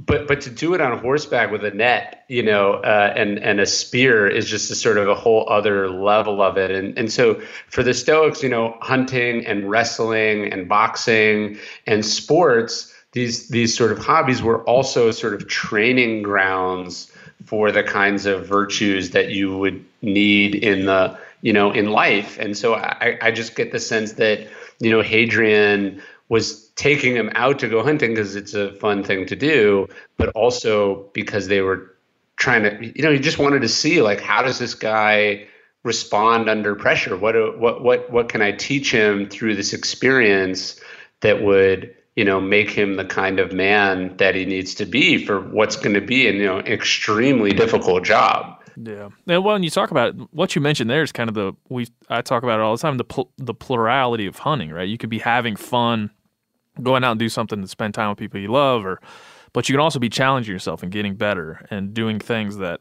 um, require a, a, certain type of skill set and knowledge. So you can do both those things at the same time. So it, it seems that that goes a lot farther than the modern hunter. Yeah, yeah, of course, and and and you know even what I what I like is like even an unsuccessful hunt teaches you something. If it's just managing disappointment, if it's just managing patience, if it's just being able to appreciate. I think Theodore Roosevelt writes about this a little bit in, in one of his um, in one of his hunting books. He's just like like the hunt is the experience. Like it's like the all the, all the things that hunting provides that's the reward. And then it's like if you get something that's that's the extra but but it's easy to sort of miss that. Yeah i mean the, the famous quote from jose e uh, Gasset that's talking about hunting is we don't hunt to have killed. We kill in order to have hunted. And and that's those it's those philosophies like it's about the experience. Sure. And we could spin all of that to to what you do and what you've done and I, like I said, I've been reading your books and watching some of your your talks and really diving into to what this philosophy that you've kind of brought to life in a modern sense. Um, and it's incredibly interesting. Oh, thanks. And you start off you start off by in one of your talks by talking about what philosophy was and is and could be. Um, you say philosophy has been a, the guide to the good life. Yeah. Yeah. Can you talk a little bit about what how you've come to understand that statement? Well, yeah, like I, I, imagine some of your listeners are probably just even hearing like philosophy and hunting and feel like that's like a contradiction, right? They're like good. The that's what that, that's what this show's about. So they're good. they're, no, no, but you, they're well trained. You know yeah, I, mean? I know just, what you mean. Just like the philosophers and hunting don't feel like they go together because like yeah. when we think philosopher, we think like turtleneck university professor, you know, sort of like bleeding heart liberal, uh, you know, obsessed with ideas and abstractions and theories, you don't necessarily think like real people in the real world, which for most of, you know, ancient history is the opposite of what philosophy is. Like, you know, Socrates, the most famous probably philosopher of, of, the ancient world was a was a soldier you know never wrote anything down didn't teach classes he was a philosopher because of what he walked around and did and because of the questions he asked people. And then ultimately like his his the way he faced you know death it, that that was like sort of what made him the philosopher that endured for all time. Cato who's another sort of famous roman again doesn't write anything down. He's a philosopher because you know of of the the standards that he held himself to, the, the things that he did, the way that he lived, and Marcus Aurelius being the same thing. So for me, what what philosophy is, the philosophy I kind of try to write about. Marcus Aurelius has a good quote. He says, "You know, no role is so well suited to philosophy than the one you happen to be in right now." And I think he means whether you're the emperor or a slave, or you know, living in a trailer or living in the, you know a mansion, like philosophy is is the guide to being the best version of yourself. And, and so, if we can see philosophy then not as this sort of complicated explanation for the universe, but instead like, you know, sort of tips and tricks for, for being a good person, for managing your temper, for finding happiness, for getting over grief, you know, for, for all the things that human beings have to do, um, I think it, it not only becomes much more practical, but it becomes much more accessible and applicable to, to, to everyday people. Yeah, and you have a really great Thoreau quote in there about this um, that talks about, yeah, you know, I'll just read it. To be a philosopher is not merely to have subtle thoughts, nor even to have found a school. It is to solve some of the problems of life, not only theoretically but practically. And I read that, I'm like, yeah, exactly. Yeah, exactly. and, and, look, we can imagine Thoreau in that cabin. I, I, I think he was a vegetarian, so I, I you know I don't want to like sort of project hunting onto him, but you know he's he's out in the woods, you know, experiencing life in a sort of honest and raw form. Like to him, this is what philosophy is. It's not you know it's it's not debating you know like right now like the big sort of philosophical question you'll hear people talk about is they'll go like how do we know we're not living in a computer simulation? Or they'll talk about the trolley problem. You know there's so these interesting philosophical puzzles but you're like what the fuck am i supposed to do with this? Do you know what i mean? Like this doesn't tell me what to do. And i think that's what actually philosophy is is there to, to guide us around it's like what do you do? Yeah that's a great that's it's a profound point and we've talked on this show about hunting ethics a lot, and and I think that what you just said is the big critique of talking about hunting ethics. It isn't it isn't a rule. It's just a way to act, a way to aspire, a way to understand kind of how you move through this thing where you're taking another thing's life. Um, and so the the critique is just what you said: is hunting ethics is just these ideas that never get anywhere, these questions that don't have answers. But um, what struck me about what you say and what Stoicism says is that you can be you can use those as as kind of ways to shape how you act and, and what you aspire to be, which which I think brings it full circle. Yeah, like the, the sort of four vir- so so instead of there being like, you know, 10 commandments of stoicism or like this is allowed but this isn't allowed, you know, th- there's no bible of stoicism. There's really just like a bunch of people who are sort of talking and and then also living by example, but the sort of four virtues of stoicism you know, and I, I, think they they connect really well with with hunting. The, the four virtues are courage, uh, moderation or temperance, um, justice, and wisdom. So it's sort of like you know, it's bravery. It's you know, being sort of ethical and fair and just. It's you know, sort of finding balance, not taking more than your share, and then and then finally it's sort of integrating this into sort of wisdom and knowledge and, and education and, and like th- those sort of four ideas are kind of always in a tension or a balance with each other because you know sometimes yes courage is great but courage you know aimed at the wrong goal is is not very wise and it's not very admirable right? Or or sort of courage taken to excess so taken out of moderation suddenly you know becomes you know, not again, not wise and, and not fair. So it's I, th- those sort of four things are what the sort of Stoics are trying to think about and balance always. Yeah, and in, in some of my readings about in your book, and then just poking around about Stoicism, it's you know we're social beings, and the path to happiness is found in these accepting the moments as they come. Right, the accepting what happens to us understanding that while there is randomness and things, existential things we can't control or external things we can't control, accept them and move through them. And that's what that's a huge part of this, and that's hunting. Totally, yeah. The, so Epictetus, it, it, was a slave. So you have Marcus Aurelius, the emperor, you have Epictetus, a slave, sort of two big figures. But Epictetus goes like, look, the first thing we have to do in life is like what's up to us, what's not up to us. And so for the Stoic, it's it's kind of this idea of like, oh, look, I don't control a lot of what happens but I do control how I respond. And so the decision to focus on how I respond, that's not really being reactive. I think that's too simple. But it's the idea is like, I'm not going to spend a lot of time wishing things were otherwise. I'm definitely not going to waste any time complaining. I'm just going to focus always on what I can do, like what's up to me. Um, is is again, I think, just a much better way to get go through life, and it's a very practical way to, to go through life. Yeah, and, and reading a lot of this, there is a, a, direct connection between Stoicism and, and viewing the natural world. We talk about that a lot here about how hunting and going outside helps us understand the natural world. And we can have a better view of it and a better understanding. We can value it in a real way. Um, and I kept running to running into that as I'm reading your stuff and, and thinking about the connections here. Um, talk about how how the natural world kind of connects to Stoicism. Well, so one one of my favorite quotes from from Seneca, and I think this is sort of a, a, sort of a critical part of Stoicism. You know, he says, you know, all the world is a temple of the gods, and so it it's you know seeing sort of nature as this kind of majestic, um, magical thing that that sort of inherently humbles you. I think is really important. So you know, I think part of what the Stoics are focusing on is is, is sort of not deluding yourself about where you exist inside the universe.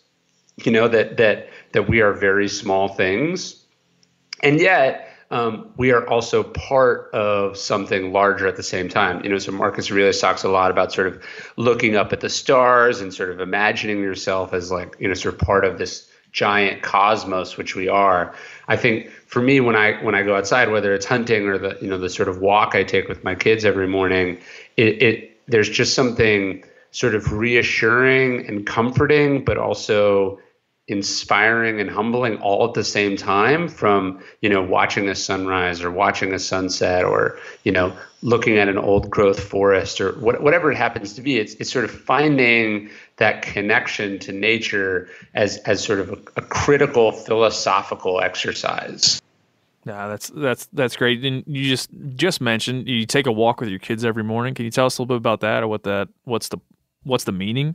So every morning, so like this morning, um, we woke up around 6.30 you know my wife wakes me up she hands me both kids and she basically says like get out of here. Uh, and, how that feels. and then she, she catches up on on sleep. So we we we live we spend most of our time out in the country so we sort of we're on this dirt road and we just go up and down the dirt road. I, I usually carry one in the sort of baby uh, carrier and then the others in the stroller and we and we we walk. We'll do sometimes you know as many as three or four miles.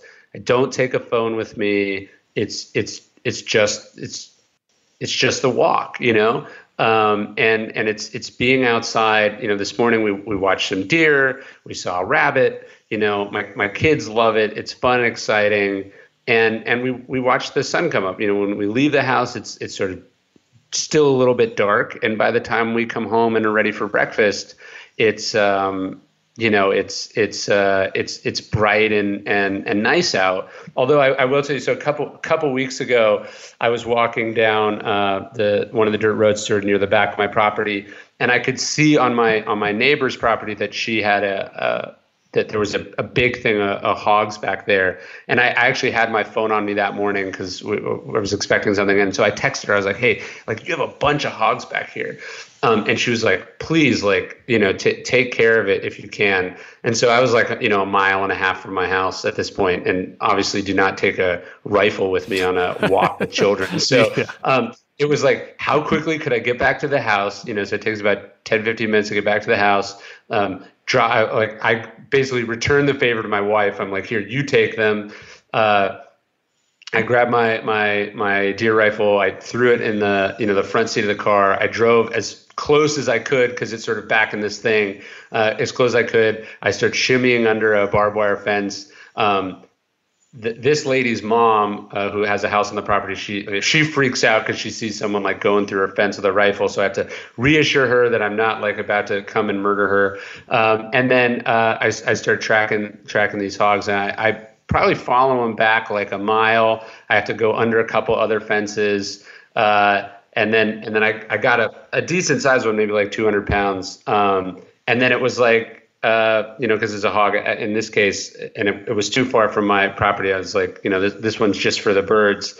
But, uh, but, you know, it was like, it was so weird getting back to my house being like, was this really like my, my morning? Like, you know, I grew up in the southern, in the suburbs of California, like did not go hunting as a kid, like did, did, did not even really imagine that I would ever have kids. So the idea that like, you know, flash forward now and I'm I'm walking my kids and having to take a break from it to go hog hunting in the middle of the country. Like it was sort of one of those moments where you're like, I guess this is my life now. Uh, but uh, but you know, it's it's just one of those experiences. And like I was saying, it's like that that was one of the most engaged mornings that I've had in a long time. And and you know the the sort of rush and then also sort of focus and presence that I brought, you know, to my work when I sat down to write later that morning was like, uh, you know, it was, it was it's a great place to come from. Yeah, it's good to be able to recognize that, right, in yourself. Um, I imagine with what you've done and the things you've studied, you're able to see kind of what value things bring to your life and to your professional work and to your family life, and then apply it uh, in a really yeah. efficient way. It sounds like you do. Yeah, I mean, every time every time I, I hunt, I think if you've probably read Zen and the Art of Archery. Yep. You know, I, I like I'm thinking it's like oh this you know when he talks about sort of um, you know letting letting the arrow fly sort of from uh, you know it's he's like it's like uh, like ripe fruit falling from the from the tree. Um, you know like so it's you read something that's sort of philosophical or abstract but then you get opportunities to apply it. And so you know it's it's i think one of the one of the things i've taken from hunting that's been good for me in the rest of my life is going like okay so you get that surge of adrenaline you know you get that rush you, you see it you know you're you, you can you can get it you're a little nervous or shaking even. And and the idea that like okay this is what my body is doing but now my mind and my training have to take over and i have to i have to compensate for this sort of surge and i have to adjust for it or i'm not going to be able to do what i need to do here. That to me like that's really one of the sort of core elements of stoicism. They're like look no amount of no amount of training takes away the fact that you'll feel cold or you'll feel tired or you'll feel scared or any of the sort of biological or hormonal reactions we have but your training does put you in a position to not be ruled by those things, you know, to be able to sort of uh, compensate for them or anticipate for them or adjust for them. And so every time I go hunting, to me, it's just like, yeah, can can I can I calm myself down here in the moment? Can I not get excited? Because getting excited doesn't, you know, make this hard thing I'm about to do easier. You know, how can I how can I get into a place where there you know there's this idea when you hear that word stoic that it means like has no emotions. That's actually not what stoicism is about at all. It's it's really they say sort of the domestication of our emotions. It's the control of our emotions in situations where we need that control. That's like what we're trying to work towards as a as a hunter or as a philosopher. Yeah that's great. I mean and there's so many connections like i said the the hog hunting connection and marcus aurelius is is I think, a very timely one and connects all these things together. But I, we should go back and and talk about how you discovered this and what it how sure. it changed your life. And I've heard you tell this story. You were 19 years old. One thing that uh, was really interesting to me was that was the idea of a Quake book because I have my own Quake yep. book, and we've talked about that idea without uh, saying that term. So can you give people take everybody back before he knew much about this and how it was introduced to you. You're 19 years old. Yeah, I was I was 19 and I was uh, I was in college. I was writing for the college newspaper, and I got invited to this conference in Los Angeles. And and Dr. Drew, the the radio host uh, and and TV personality, was there. And I remember I I loved Loveline growing up. I would you know listen to it every night from 10 to midnight on the West Coast, uh, from probably middle school on. I'm not sure my parents knew that I was listening to it, but I definitely was. Me too. And, and uh, and so I, re- I remembered that Dr. Drew was always kind of like talking about books that he read, and he just he seemed like a really smart person. And so after the event, I just said, "Hey, you know, I'm just curious, like what what books are you reading? Are you reading anything interesting?" And, and he recommended Epictetus. He also recommended um, Edmund Morris's biography of Theodore Roosevelt, uh, The Rise of Theodore Roosevelt, which is like an incredible book that I also really recommend. But I, I went back to my hotel. I bought Epictetus, I bought Marcus Aurelius, and I bought this Theodore Roosevelt book and they, they, you know they came a few you know weeks later days later i forget what it was and and yeah, this term quake book comes from the economist Tyler Cowen. He says, like, you know, sometimes you read a book and it just sort of shakes you like an earthquake. It just like, you know, sort of tosses you sideways. And and that's what that's what reading Marcus Aurelius was for me. It was just like, holy shit, you know, this is not what I thought philosophy was. This is the kind of advice that I always wanted to get from my dad. You know, this is the kind of advice that I wanted to get from anyone, any adult figure in my life. Um, but I, I just never gotten. And and so yeah, it, it totally it it you know it, it was i think a couple things it was the decision to ask for recommendation it was the decision to actually read said book and which you know a lot of people i get emails all the time people like oh you know what book do you recommend you know probably only 10% of the time do i ever hear from those people that they you know they took the time to read the book. Um, but taking the time to read the book and then just sort of right place right time it was just everything you know that i needed. And and i actually i saw dr drew in los angeles last week. It's been this sort of incredible sort of blessing of, of my career that i you know, sort of got to become friends after the fact with the person who, you know, this chance encounter ended up changing changing my life. But the, I think everyone can think of books that they've read that they they were not the same person when they finished it as they were when they started. I think the problem is those books are really rare and we don't kind of actively seek them out when we should be. Yeah, we talk about that here. The book for me, that book for me was um, Aldo Leopold's Sand County Almanac, and there's a lot of us in our office. Oh, uh, we like pass, pass that along. Um, it's a, it's a, just a wonderful thing. It's thinking about the natural world, thinking about conservation. Um, our founder Steve Rinella said that to me, sitting on top of a ridge looking at black-tailed deer in, in Alaska. He said, you, "You find these things." He said, "You know," he said something to me like, "Read the entire works of Cormac McCarthy and read the entire works of Aldo Sure. Leopold, and you will find something about yourself that you didn't know." Um, and when I was was listening to you tell that story, I was thinking of that moment in my life. Like, man, this is if we could, if if your work, which I think your work does, at least did for me a little bit, like it starts to steer your way of thinking in a positive direction. You know, at least in a, in a critical direction. Um, that those could be important moments of life. So that could be a podcast or a book or a, a, your newsletter or what it might be.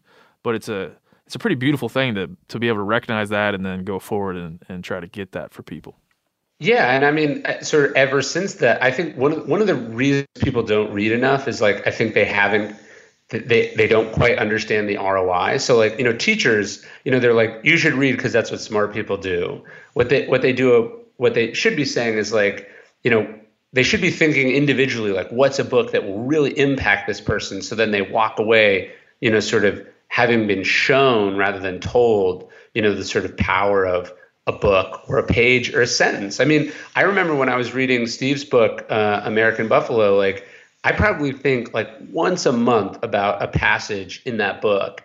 You know, he's he's like walking through uh, wherever wherever he is, and he comes across some like old buffalo uh, skull or some animal skull, and he picks it up, and he sort of holds it, and he just starts. He's like, "How old is this?" You know, I think it was like fossilized or something. It's like, you know, this is like a thousand years old or something, and he, and he's like, you know, who is the person that shot this? You know, who is the person that held this? And he's like, what was going through that person's mind? You know, he's like, I think he says, like, what were their thoughts about God? You know, and just the idea that, and this is a very stoic concept that like human beings are human beings and have been more or less the same way for all of history. And that we are connected with those people, that we're the descendants of those people, to me is like a, a deeply philosophical and life changing insight that, you know, when, when I heard for the first time, it, it sort of, it, it shook me a little bit or it changed what I, what I thought. And, and then it's, it's about not just, and I think this is something people do wrong with reading is they'll read a book one time, they'll go, oh yeah, it was pretty good but it's actually the process of reading and rereading and dipping in and out and applying and coming back to it and you know, over and over again. That's what produces the change. Like you've probably read Sand County Almanac like a bunch of times, right? Oh yeah, yeah. There's a couple of books I read every year, and and um, I find different things in them every year. And it's there's so many moments in each one of these. There these words that are used construct these ideas. There's so many moments. If you break them down, they're endless.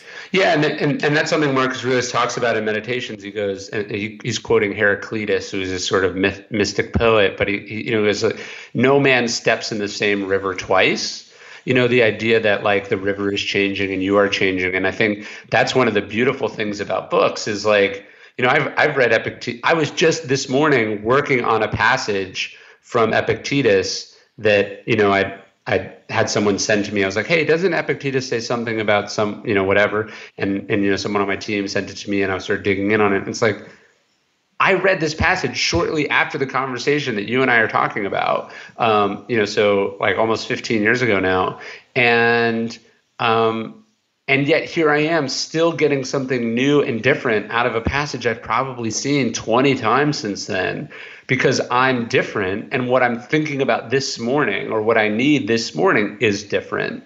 And and so yeah, I think rereading things every year or you know randomly flipping through things, I think is really important. To me, this it's also why I'm a big sort of believer in a physical library. I'm in the I just moved offices, so all my books are kind of laid out and just like you know the touching and the being able to go through to random pages or pages that you fo- you folded down is like a really important way of interacting and re-interacting with the material and you, never know what you'll get out of that. Yeah it's funny you, you talk about steve's book american buffalo because i had read it multiple times and then hadn't read it in some years. I mean i work with the guy we talk we see each other all the time but um, he recently went back and re and did the the audiobook and it to because he loves it to be his voice. So i went back and listened to that and he starts talking about civilization as a mechanism for us to avoid some of the ugly aspects of life in that book and that was a moment where like man i haven't when i remember the first couple times i read this i didn't pick up on this this wasn't something that was messaged to me through that but for some reason listening to the audiobook maybe i was present in that moment where i wasn't at, at other times but it it struck me. So it's I think for all you guys out there that are reading, we talk about a lot of books here. Uh, we got a book club that we're starting right now. That's the thing. The, this idea of a Quake book, when I ran into it in, in one of your talks, um, I wrote that down in huge. I just took a sharpie and wrote that down on a piece of paper in huge capital letters. That I, I that's it's a great idea and something you can really grab onto. Yeah, yeah, and I think I think that's one of the things the Stoics talk about. They're like, you know, you should linger. He says you should linger on a small number of master thinkers. So that's the other thing is people, and I love reading and I read a lot, but but people read probably too many books as opposed to reading the right books the right number of times. And so yeah, really picking like some sort of life defining, philosophy defining sort of text for you and becoming kind of intimately acquainted with them, I think is is is that to me sort of a, a better path to wisdom than just like trying to ingest as much trivia as possible. Yeah, and I think what you're what you've done in your life, and you know, after I didn't know it was Dr. Drew, which I think that's a funny kind of turn Isn't your hilarious? life. I did not. I wouldn't have expected that. I watched Loveline when I was was around that age, man, and I would never expected that to be the guy that you met that kind of changed things for you. But that's that's an interesting anecdote. That when you turn, then you drop out of college, um, and you kind of start on this journey to where you are now. What are those? What's that moment when you drop out? You uh, you were an apprentice for a guy named Robert Greene. So there's there's this moment where you kind of take a different path. Like describe how that how that started and then what it became. Yeah, the, the, the question for me, I, I basically had a job uh, at, a, at a talent agency in Hollywood that I got over the summer between my sophomore and junior years of college. And then also I'd met Robert Greene, who's I think one of the, the best living writers of our time. He wrote The 48 Laws of Power. Um, I had this job, you know, working with both of them. And, and it struck me that it was sort of like, if this is what I had when I graduated from college, I would definitely consider college a huge success and so, you know, the, the, the, the question for me was, am I going to quit both these things to go back to school, which is what I, the choice I was faced with, or am I going to quit school and go do these things? And so for me, it was kind of a choice of like, hey, am I going to study or am I going to do? You know, and where am I going to learn more? Like in the real world, having experiences, or am I going to learn more in a classroom from people who who they even the teachers haven't had some of these experiences that I was being offered. So, you know, it was terrifying. You know, my parents were not pleased, and you know, it definitely strained our relationship for quite some time. But but I can trace most of the success I've had in my life back to the you know the decision to take that risk. And so, yeah, earlier we were talking about sort of bursts of courage. You know, like I made the leap, and then like immediately regretted it. It looked like uh, you know a bunch of stuff happened. It, it, did not go well. It was sort of that thing in Arrested Development where it's like you know I think I made a huge mistake. Um, you know I, I, was pretty convinced like my life was over and it wasn't going to work out, and you know I was an idiot, and you know why did I quit this good thing I had?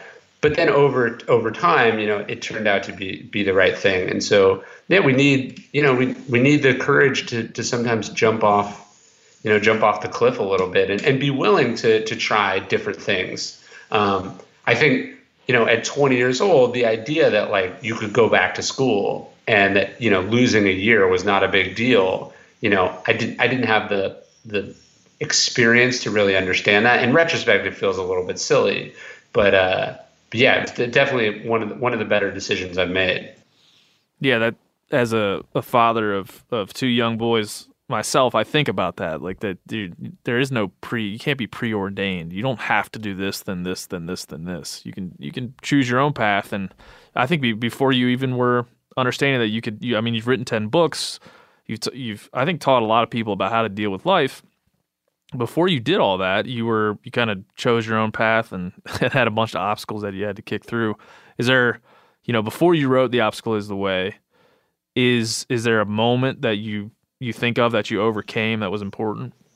You know, eh, no, not really. I mean, I, feel very blessed not to have, you know, one of those like, hey, you know, for me the obstacle was cancer. For you know, for me the obstacle was, you know, being born to a, you know, a single mother in poverty as a minority. Like I, that, that's not the obstacles that I faced in my life. That you know, very, very, very blessed to be able to say that.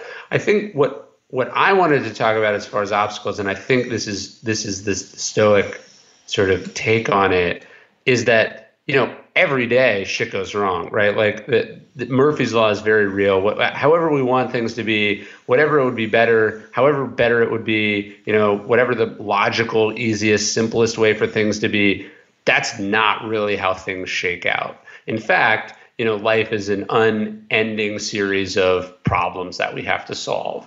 And so when Marcus Aurelius says, you know, says the impediment to action advances action, what stands in the way becomes the way. That's sort of the, the quote that I built the obstacles the way around.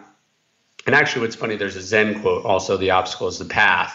But but it's it's it's this idea that the Stoics are saying, like, look, situations are not going to be the way you want them to be or how you plan them to be, but they still each time that happens are presenting you with an opportunity to practice excellence. Uh, the, the, the word arete means excellence, is sort of a moral excellence, but also just excellence, period. How can you practice excellence? That's that's what I try to do. So whether it's you know something that goes wrong in my business, whether it's you know my computer eating my manuscript, whether it's getting stuck in traffic, or whether it's you know a toddler that doesn't sleep, like how do you respond to you know, just the difficulties of life. To me, that's what the, the book is about. Hey, here's a simple but very meaningful gift idea for your mom or grandparent who lives across the country.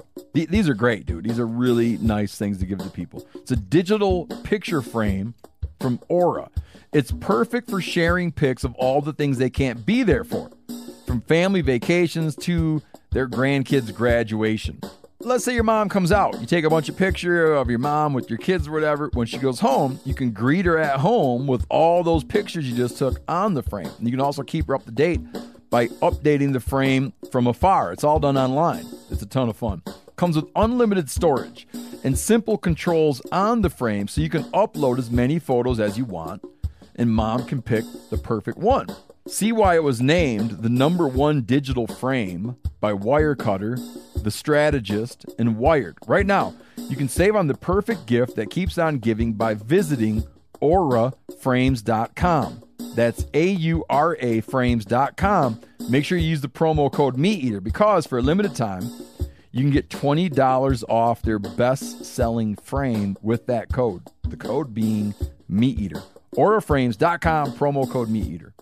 O'Reilly Auto Parts are in the business of keeping your car on the road. At O'Reilly Auto Parts, they offer friendly, helpful service and the parts knowledge you need for all your maintenance and repairs.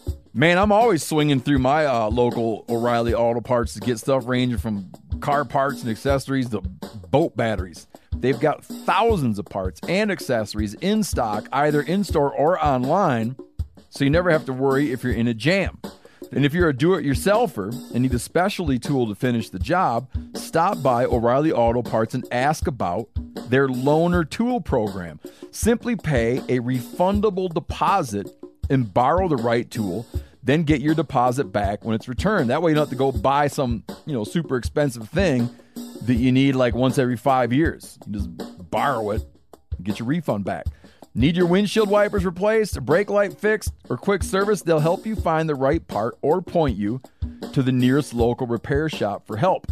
Stop by O'Reilly Auto Parts today or visit O'ReillyAuto.com slash meat eater. That's O'ReillyAuto.com slash meat eater. Lately, I've been telling you guys about land.com, the site that can help you find that little patch of ground to call your own where you can do all the hunting, fishing, hanging out with family you want. Land could be a great investment. Getting your own piece of land is something that can both generate income over time and also generate a lot of memories for generations to come. It's an investment you get to use and enjoy and take care of while it works for you. And any good investor will tell you to start investing sooner than later. Well, they've got hundreds of thousands of rural listings from all across America. Land.com can help you find properties for hunting, fishing, a lake house, a hobby farm, or if you just want to start a rental business slash family compound as a way to better secure future generations. Land.com will also help connect you with the right agent that specializes in rural real estate. So enough dreaming about it. Land.com is the place to find and invest in your open space. And there's there's disciplines in Stoicism. You talk about this Stoicism. You talk about this a lot. Um, and I think it's, it'd be helpful for people to to hear you. I know you've probably done this a million times, but here you go through these three disciplines and kind of what they mean in a tangible form as you move through life and how you use them and how others might use them. Um, like no, look, no, no, nothing pleases me more than to talk about this stuff. It's because I feel like I'm paying it forward, and and then also like it's just endlessly fascinating. So I'll give sort of one quote that sort of sums up Stoicism. Marcus Aurelius says, "Objective judgment now at this very moment. That's all you need."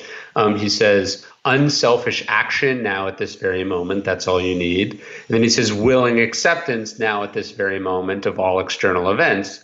That's all you need. And so those are the three disciplines of, of Stoicism. The discipline of perception. So that's the decision for how you're going to look at things. That's, you know, deciding to see things as objective rather than positive or negative.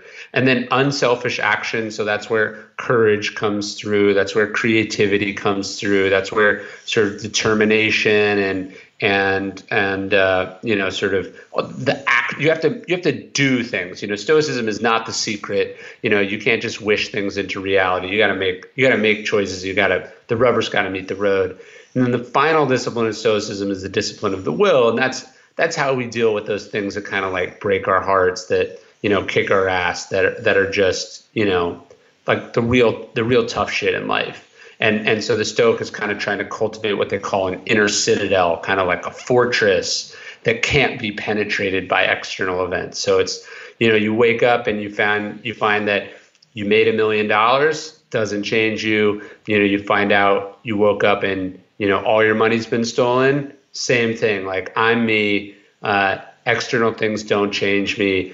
I got shit to do. I'm going to focus on the you know the task at hand. So so that idea of objective judgment, unselfish action, and then sort of acceptance or a love of the things that happens. That's that's the, those are the three disciplines of, of the philosophy, and that and then each the way the obstacle is the way is, is spread out is, is along the, the lines of those three disciplines. Yeah, there, I read something around the third one, will, and it talked about like an individual's ethical, moral, you know, well-being, how you feel. Yeah, and it, it said virtue consists in a will that is in agreement with nature. And we go back to what we talked about earlier, how nature's kind of continually comes up in this work. Can you kind of walk through that, where that virtue lives? Yeah, so that idea of agreement with nature is, is kind of it's it is it's weirdly kind of accepting that powerlessness over you know what happened. So for the Stoics, like they had this idea, they said like man is a dog tied to a cart. You know that like like we're small, we're powerless, we're being uh, like the cart is going in the direction that it's going in, and but we have a choice. Like, is the dog gonna lay down and be dragged? You know, is the dog gonna is the dog gonna whine? You know, or is the dog gonna sort of cheerfully trot alongside? Right. That that that. So so when we talk about agreement with nature, what we mean is like what will be will be, but then we decide what our response to that is, what sort of disposition we're going to bring to that, and and and so one of I think one of the most powerful Stoic concepts I actually keep a coin in my pocket that, that has this Latin phrase on it, amor fati, which means like a love of fate.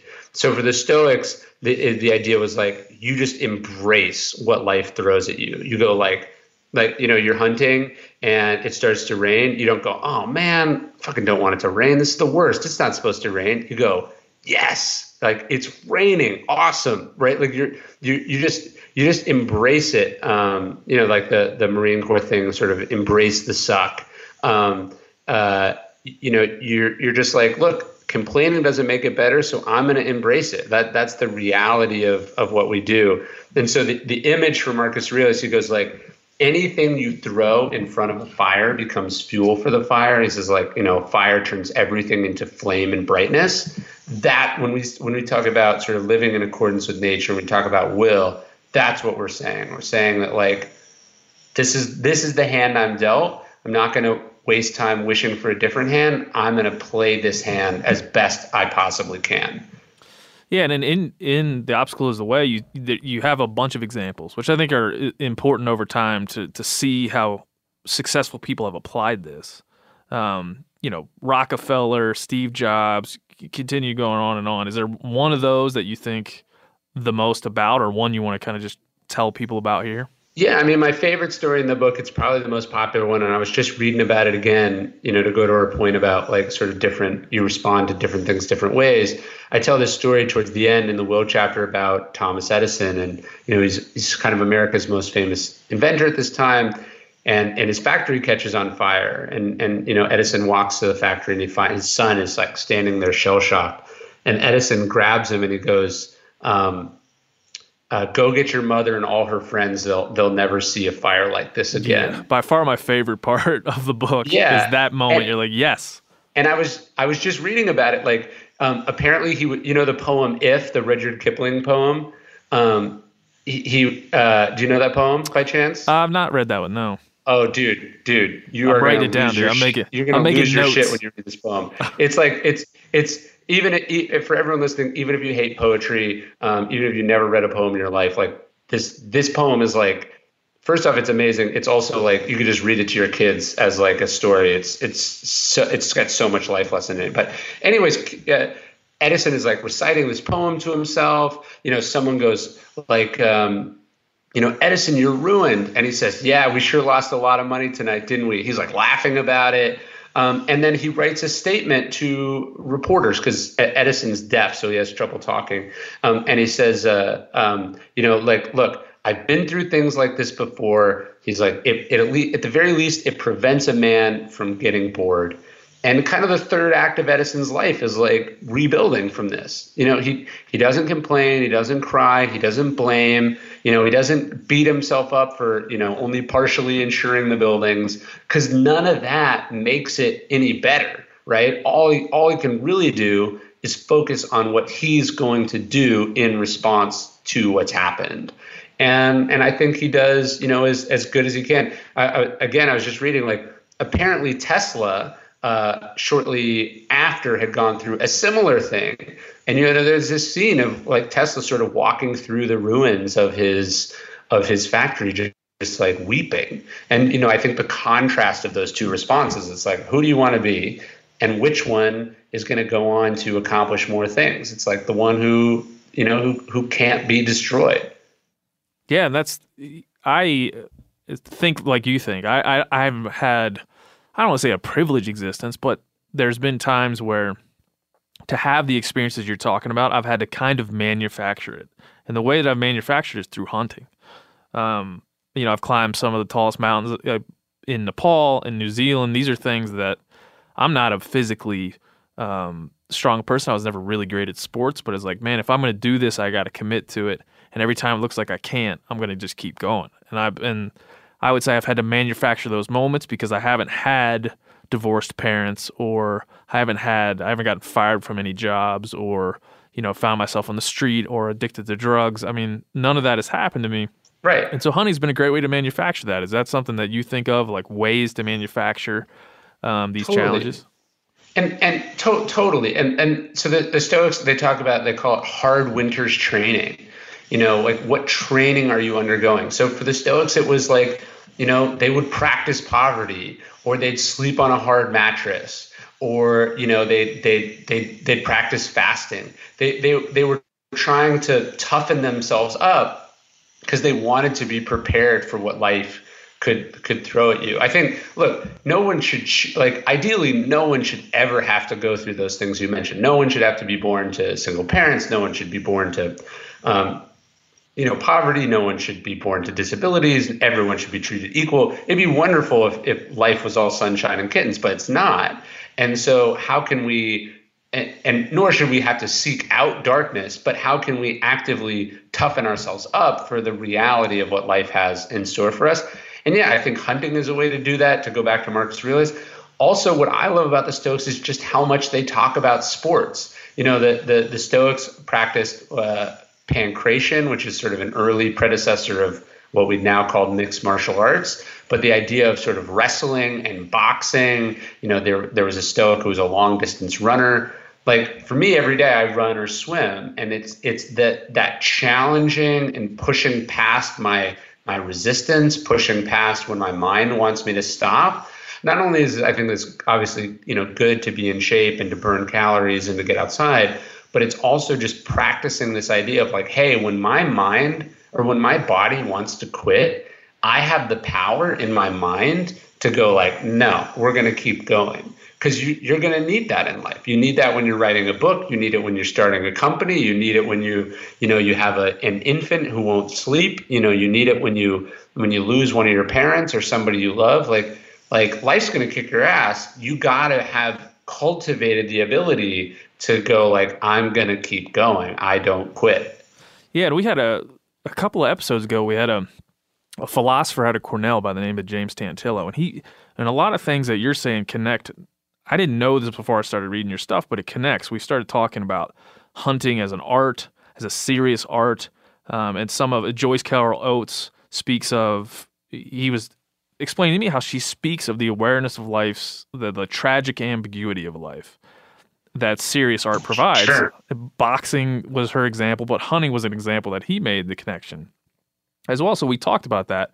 There's tragic knowledge within hunting. There's all these things that you can get if you're looking for them. They're all thrown into this moral, ethical mix um, that are there for you if you want them. You don't have to take part. You can go out, have a good time with your family, kill an animal, eat it, think about this. Don't reflect on it at all. But if you want to, it's there for you. Um, and that's something that Stoicism and Stoicism uses the term eudaimonia a, a, lot as I was reading it, and that's something that James Tantillo, we talked about about four episodes ago. So it, it's crazy how these philosophies kind of connect around these actions. Yeah, and and look, like these philosophers were real people in the real world that had to eat things that you know were served in the army, you know, that had you know positions of, of influence. They had students you know they gave speeches. They did like what what i love so much about stoicism is is is how much it gets to the sort of core of the human experience. In, in my book stillness is the key i i open with this story. It's based on one of seneca's letters where he's kind of like sitting trying to you know write do his job. And you know he's like he's his his apartment's like above a gym and he can hear like you know vendors shouting you know their wares on the street and there's somebody getting arrested downstairs and there's weights that are being dropped and you know he's got you know relationship drama and work drama and he's just like he's like I can't focus. It's but he's like but I need to focus and I need to tune all this out. And you go oh man for 2000 years at least you know human beings have been trying to focus amidst chaos and, and you know dysfunction and that like you know life is life right? And and that we're we're we're all like the experience that you had hunting is the same experiences that you know Theodore Roosevelt had had 100 years ago that you know French kings had 500 years ago that the Stoics had 2000 years ago like that that that the world has not changed that much. And that when we can connect to that sort of deeper human experience, we can, I think, sometimes access wisdom that maybe you know our, our popular culture like isn't isn't teaching the way that it should. Yeah, and there's a lot of when you think about using this every day, even even Marcus Aurelius was would talk about what he would do in the morning, like what he would say to himself in the morning. Um, yeah. Do you have yeah, like those things? Like, yeah, he said that he would meet violent men and charitable men, and like how he would deal with that. Yeah, yeah, and I think he was doing that in a journal, right? Because that's what meditations is. It's his journal. So I think, like, I'm a big believer in routine. I'm a big believer in process. I think if you do routine enough, it becomes almost ritual. So, like, for me, it's it's waking up early. I sit down with a journal for a few minutes. I just I get I dump all the thoughts in my brain out onto the page I take my kids for a walk. I don't use the phone right away. You know, we have breakfast as a family, and then and then I go I go I, you know I take them to school, drop them off, and then I go right into the work. You know, it, it's the ritual and the process is really important. You do the same thing over and over and over again. It kind of lulls you into the right headspace. So I, I think that's that's really important. Um, I think journaling, especially, um, you know, a lot of the really great insights we have about hunting comes from people's diaries and from their journals. And so, you know, keep that down for your kids, keep that down for history, keep, but but also just the process of writing it down is helpful to you. And so, um, yeah, I, I think I think having that having having that ritual is really great. But but Marcus Aurelius is specifically when he would go when he would you know rise to meet the day, he would say something like, "Look, look." I'm going to meet assholes today. I'm going to meet jerks today. I'm going to meet incompetent people today. You know, all that he kind of tried to anticipate in advance all the things that he was likely to see. And then he goes, okay, but why are people like this? It's not because they're bad people. It's because they're tired. It's because they haven't had the training that I've had. It's because they're, you know, all these different things. And he's like, I can't hate them for this. I can't let them implicate me in their ugliness, he says. I just have to be ready and I have to be tolerant and I got to go do what I got to do. Yeah, that's that's the great thing that I've been learning from what you say. And really for me too, we've talked to a lot of intellectuals on this show, a lot of people that I think James Tantillo being one of them, we've already mentioned him, but but then a little a big turn for me was talking to people who could also, not that every intellectual professor or whatever can't, but people like yourself who also can say, here's the philosophical idea. We've already talked about this a little bit, but here it is in practice. Here it is in permanence. Like here it is in your life. Sure. Um, and we've been trying to pursue that here on the show. with People that have that not only are environmentalists or hunters or critical thinkers, but have done things in their life, extraordinary things to kind of push these ideas forward and test these ideas really on themselves. Um, and it sounds like your daily life, you've done that. You've you've said this is this is my process. This is how I think about things. Yeah. And this is how I allow that to make me better. I, I find that to be, you know, when talking about philosophy and ethics and all those things, when we get down to it, and it seems like you've done that, there's specific things you can do to be better. Um, I think that's right. and Hey, it's beautiful. Have you have you read uh, General Mattis's new book, The Call Sign Chaos? No, but I had somebody put that on my desk actually a couple of days ago. You, you would like it, but if- you know this goes to this point we we're talking about with reading. He has something in there. He goes like, "Look, human beings have been fighting on this planet, you know, and writing about it for five thousand years. You know that that's like sort of the oldest book that we have is about five thousand years old."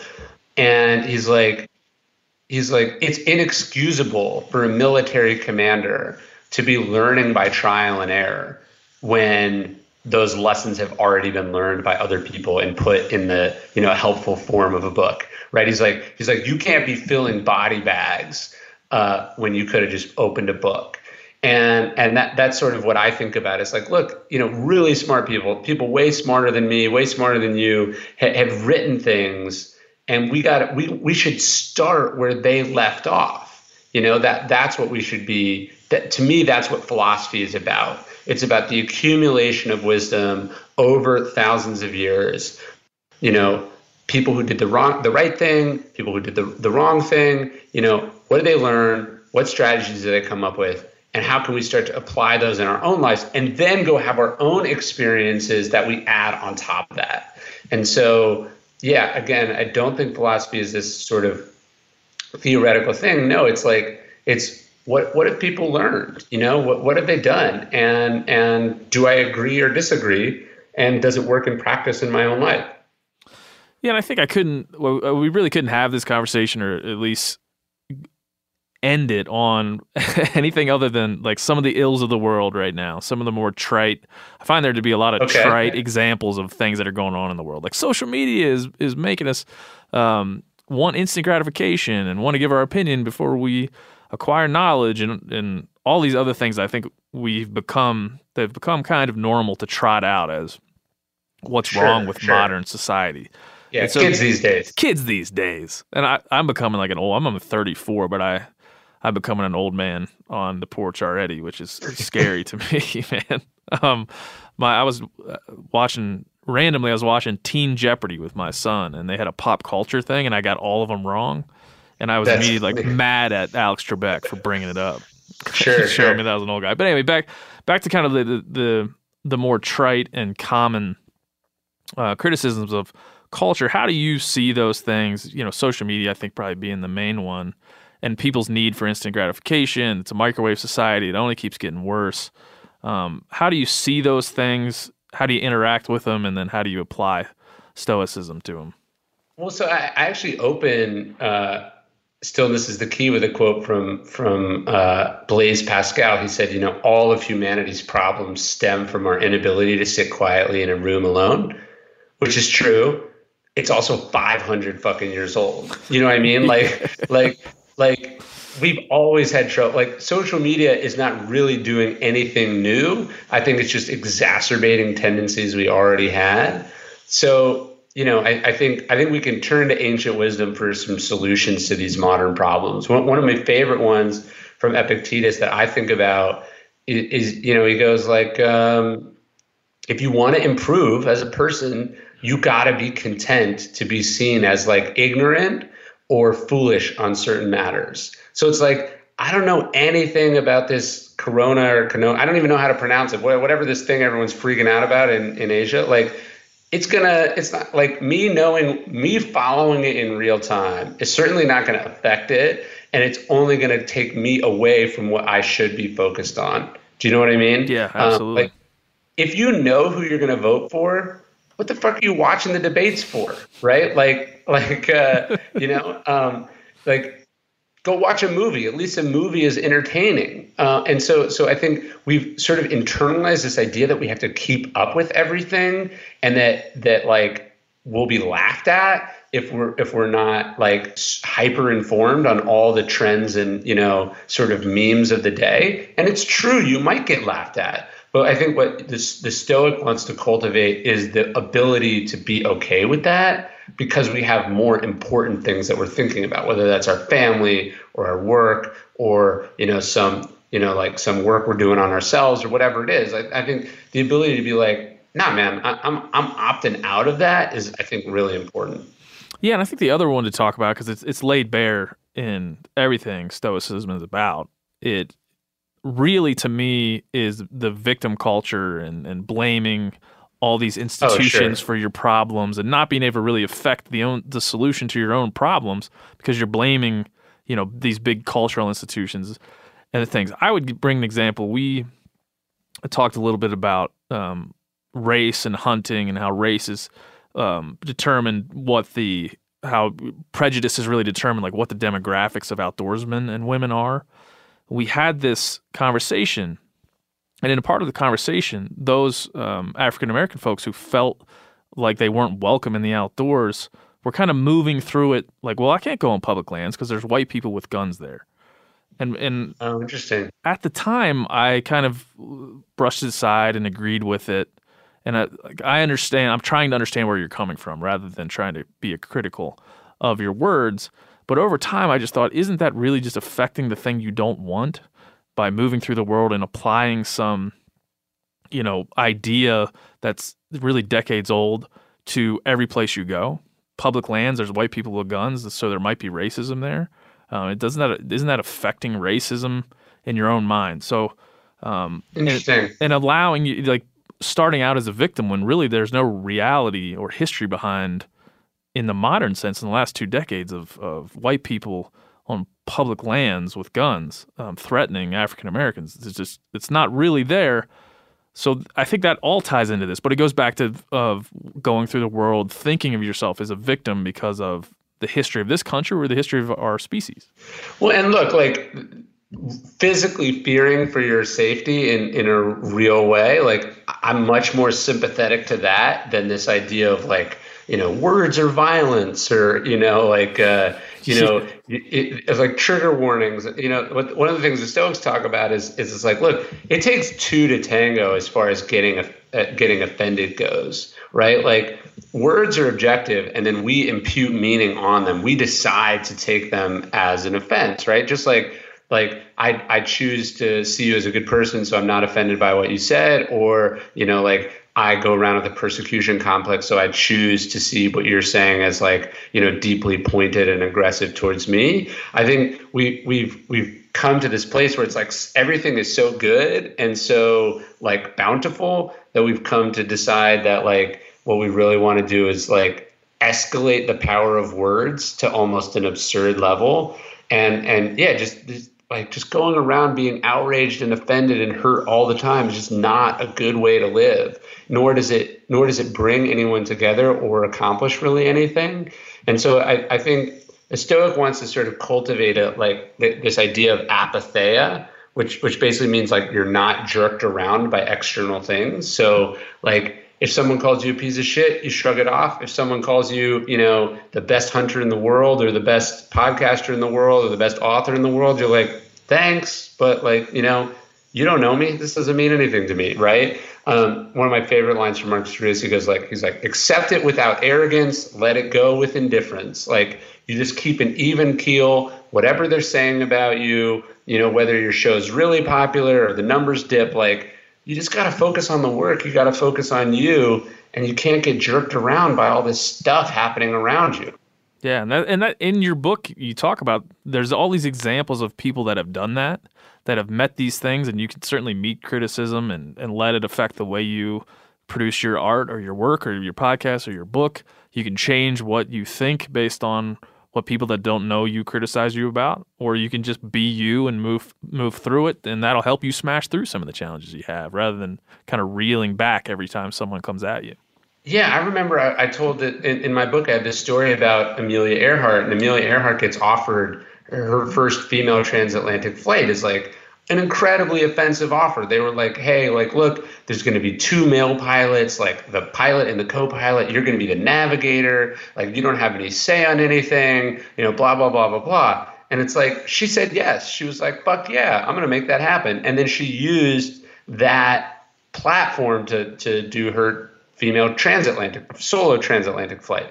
Now, I remember I told this story at a startup in Silicon Valley, and like this woman went on this like whole tweet storm about it, uh, about how I was saying like, you know, Ryan just came here and he only had one female example in his talk, and he was saying that women should just be happy with whatever's offered to them. And I was like, come on, like. First off, we're obviously on the same team here. Like, I'm holding up this awesome woman as a hero of mine. Like, uh, clearly, I'm not some like sort of, you know, regressive like uh, uh, like woman hater.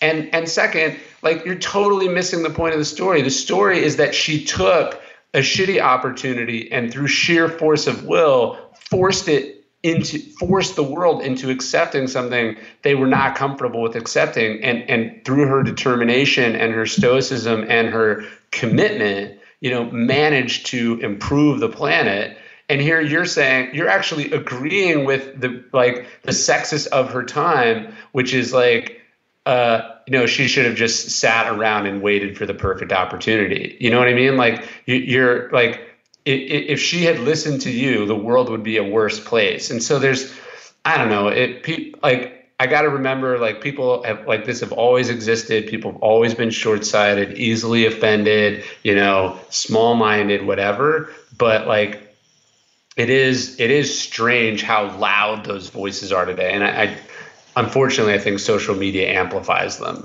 Yeah, and those the, that amplification becomes a weird version of cultural censorship, and it's it's laid bare in like outrage culture, but also people who need to make money and are scared to say something controversial because that controversy gets picked up by these these type of folks and trot it out totally. there as a way to, to cancel you or to diminish you or to push you away from the thing that allows your family to have a, a good life. I've experienced that. I mean, people they know that they're preying upon your need to have a life and your voice connected to your to your income, and so they use that to kind of silence you or scare you out of some topics. And you mentioned early on you, the the piece you wrote about liberals liberal millennials should go hunting was getting pushed back because it included things like AR-15s, and that just talking about that is controversial enough or just discussing it is so it's included so much vitriol and viciousness that people just don't want to oh, touch yeah. it anymore. That's censorship.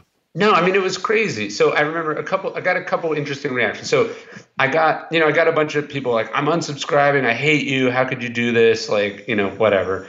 And and then I got some emails from people that are like, "I didn't like this piece," and they're like, "I disagree with you." They're like, "But I, they're like, I respect that you sent it instead of just writing about some much more politically correct topic. Like they were like, they, they noted, they saw or at least acknowledged that it was not a safe thing for me to write about. And they were just like, you know, like respect. And like, I actually really appreciated that. And I think, I think culturally we're going to have to come to a place like, right. It's like right now we have either everyone is like deliberately afraid to offend anyone and then we have these other awful people on the extreme end of the spectrum who think that hurting people's feelings and being offensive is like valuable for its own sake. Yeah. You know what I mean? Like we have this like uh, this is more on the right, but there's this kind of like political culture of like like I want to make libs cry or you know like I want to I want to like I want to like humiliate these you know liberal idiots or whatever like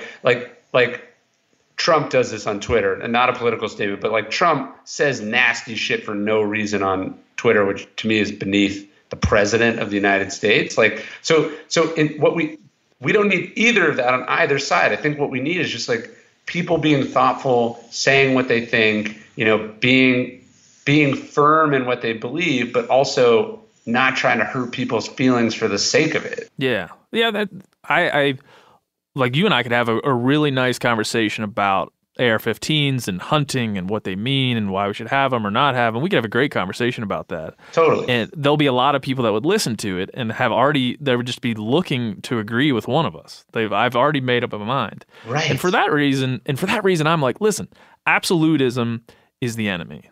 Like if you're listening to something and you've made up your mind, if you say I think about something this way, well you're just going to move through the world looking for for challenging people that don't agree with you and looking to create an echo chamber with those who do. And and absolutism, especially moral absolutism, leads to some weird lines of thinking and a lot of what you just described. People are just pissed before they even hear the idea.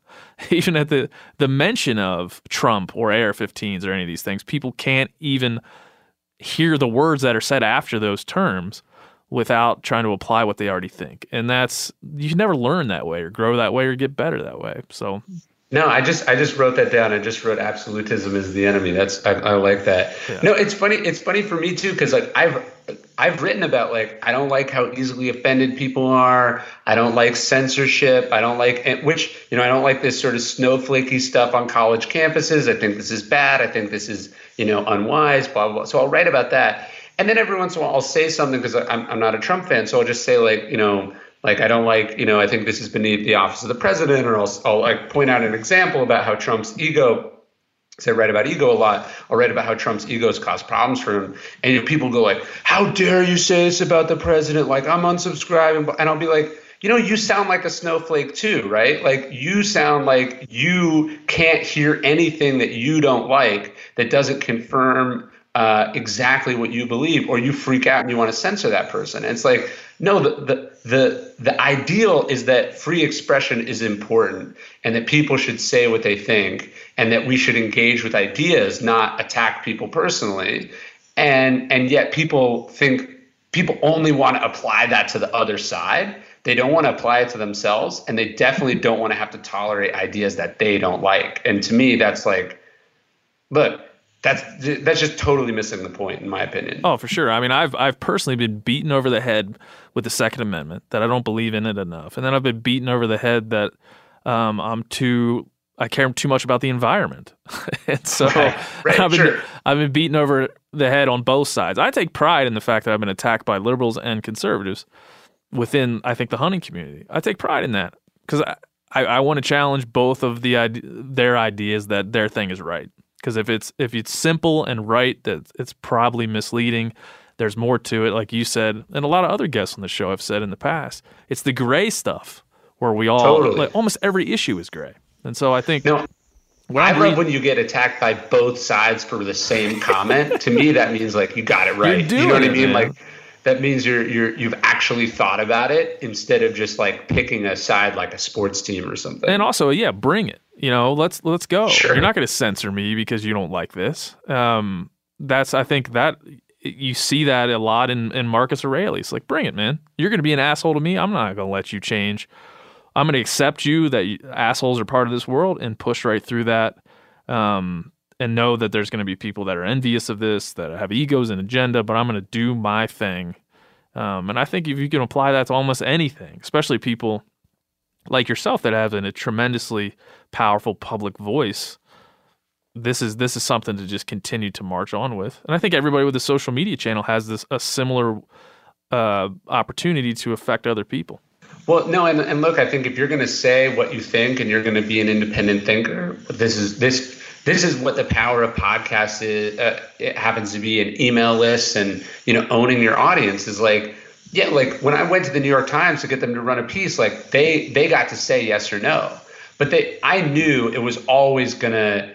I was always going to be able to send it to my email list because that's mine. You know what I mean? So I think that's like the power of figuring out these technologies is like owning your audience and controlling your destiny. I'm a big believer in that. I don't want to be depend. I don't like when other people even have the ability to influence like my career or you know my finances or whatever. I, I want to be as independent as possible. I think that's really important. Yeah, and I think as you, you know, those out there start to read Ryan's work and you start to kind of dive into what being a stoic is and this idea of stoicism, you'll find that that that this is a this is a very independent line of thinking. I mean, you didn't come up with it, but applied to this No, definitely not. appl- applied to this modern times and applied to how polar polarized we are, this thing works. Um, and it is independent of any ideology. I mean, it just is. It's it is what it is. It is. It's something that was is hundreds of years old, and it's not informed by anything we think now, um, which And- I and think is awesome. and it's worked for all different kinds of people. Again, you got Epictetus, who's a slave. You got Marcus Aurelius, you got who's an emperor. You got you know James Stockdale in a POW camp in in Vietnam. You know, like these are real people in the real world testing these ideas. Uh, in the laboratory, so to speak. Do you know what I mean? Like it's easy to write a book and be like, "Hey, here's like here's my you know some some stuff I just pulled out of my ass." Like what matters is like have real people tried this in the real world, and and that's why I'm pretty confident what I write about because it's like I didn't make this up. I'm just illustrating through stories what has been, I think, definitively proven through the lives of some of these incredible people. Yeah, and you'll see, you know, those to connect it back to hunting one more time. I mean, you'll see people that increasingly make hunting harder for themselves. And there's a lot of a lot of folks are, why are you doing that? Why are you shooting a traditional bow when you could be shooting a compound bow, when you could be shooting a crossbow or shooting a rifle? And um, why are you hiking up that hill when you could go around in this drainage? And why are you traveling? It's not supposed to be easy, man. Yeah, it's just not supposed to be. And once I got into it years ago, I just wanted to continue to find harder things and harder and harder and harder. And then having those ultimately moving to Montana for me was the proximity to that difficulty, right? Like I could go out my back door and climb a mountain if I wanted Sure. to. I didn't have to get on a plane and fly. And then I could get my kids out. Like you take your kids for a walk, I could take them up. And we could run up to a peak every morning or visit Yellowstone and go go see Sure. wolves and grizzly bears. So um, all this traces back as I was kind of going through this and, and thinking about it and you know reading your work. I haven't got the stillness is the key yet, but I will. Um, there's so many just interwoven ideas and philosophies that I think are great. So um, Oh, thanks, man. hey, whether you're hunting or you're bowling or you're boxing, it doesn't really matter, as you well know. Um, it's just a way to be. Now, pe- people are people, and life is life. That's how I think about it. I like it. I like it, man. Well, I'm uh, coming down to Texas in a couple, not too Oh, long, let me know. turkeys, man. And so, Okay. if you wanna, if you wanna get out and try to hunt a turkey, I promise they're delicious and fun to hunt. I would Um, love that. Mark told me he was going to take me, so uh, let, let's figure it out. We should, yeah. I'll be there in roughly a month and a half, so I'll, uh, we'll Dude, I'll get, I'll get your email. done. We'll figure it out. Let's do it, dude. Absolutely. Um, and we'll, it's a great thing for your kids. I don't know how your kids are, but getting them out and having them at least watch a turkey come walking in and gobble its Yeah. brains out is, uh, Yeah, is yeah. an awesome I would love that. So be checking the trees for turkeys on your place. Okay, I will. I will. That'd be awesome. Well, thanks so much, Ryan, for for joining us and for letting us in on Stoicism. Um, tell everybody where they can kind of take in. I know your newsletter is like the main thing you do today. Tell people where they can find that.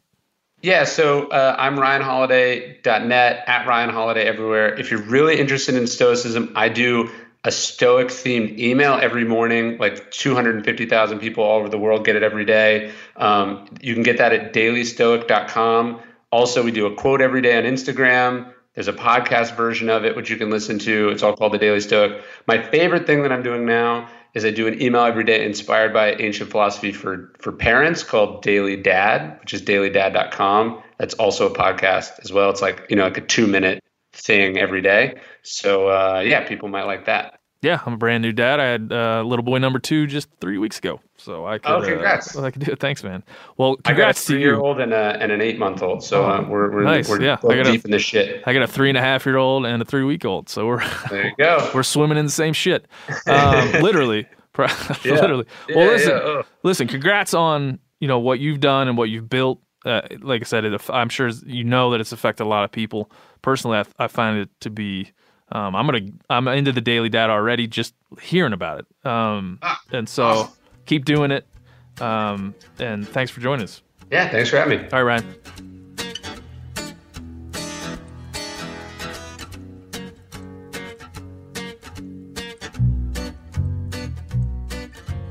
That's it. That's all. 102 in the books. Phil is reeling.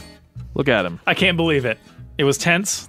The voting was uh Oh, it was unbelievable. it was unbelievable. But yes, thank you to Ryan Holiday. I'm going to go try to hunt turkeys with Ryan Holiday um, down in Texas soon and get him on the stick on turkeys and then uh, learn more about Stoicism because I thought that was uh, one of the more enlightening conversations I've, I've had in a long time. Plus, um, he seems like a guy I want to follow, direct to the point, just a good dude communicating something that's helped him a lot. So I appreciate him.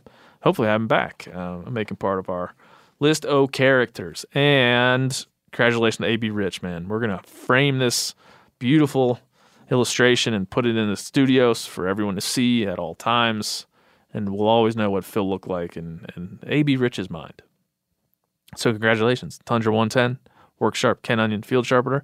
Next time, we're going to do the same thing with your turkey calls. We're going to get to your videos and audio clips that you sent for turkey calls to win a MeatEater signed cookbook, THC hat, and a THC Yeti tumbler. So that's next time, episode 103, The Hunting Collective. Bye bye. The Hunting Collective with Ben O'Brien is a part of the MeatEater Podcast Network. It is produced by Corinne Schneider and engineered by Phil Taylor. You can find it on iTunes, Stitcher, Spotify, themeateater.com, or anywhere podcasts are downloadable. Wherever you listen, leave a five star review and subscribe.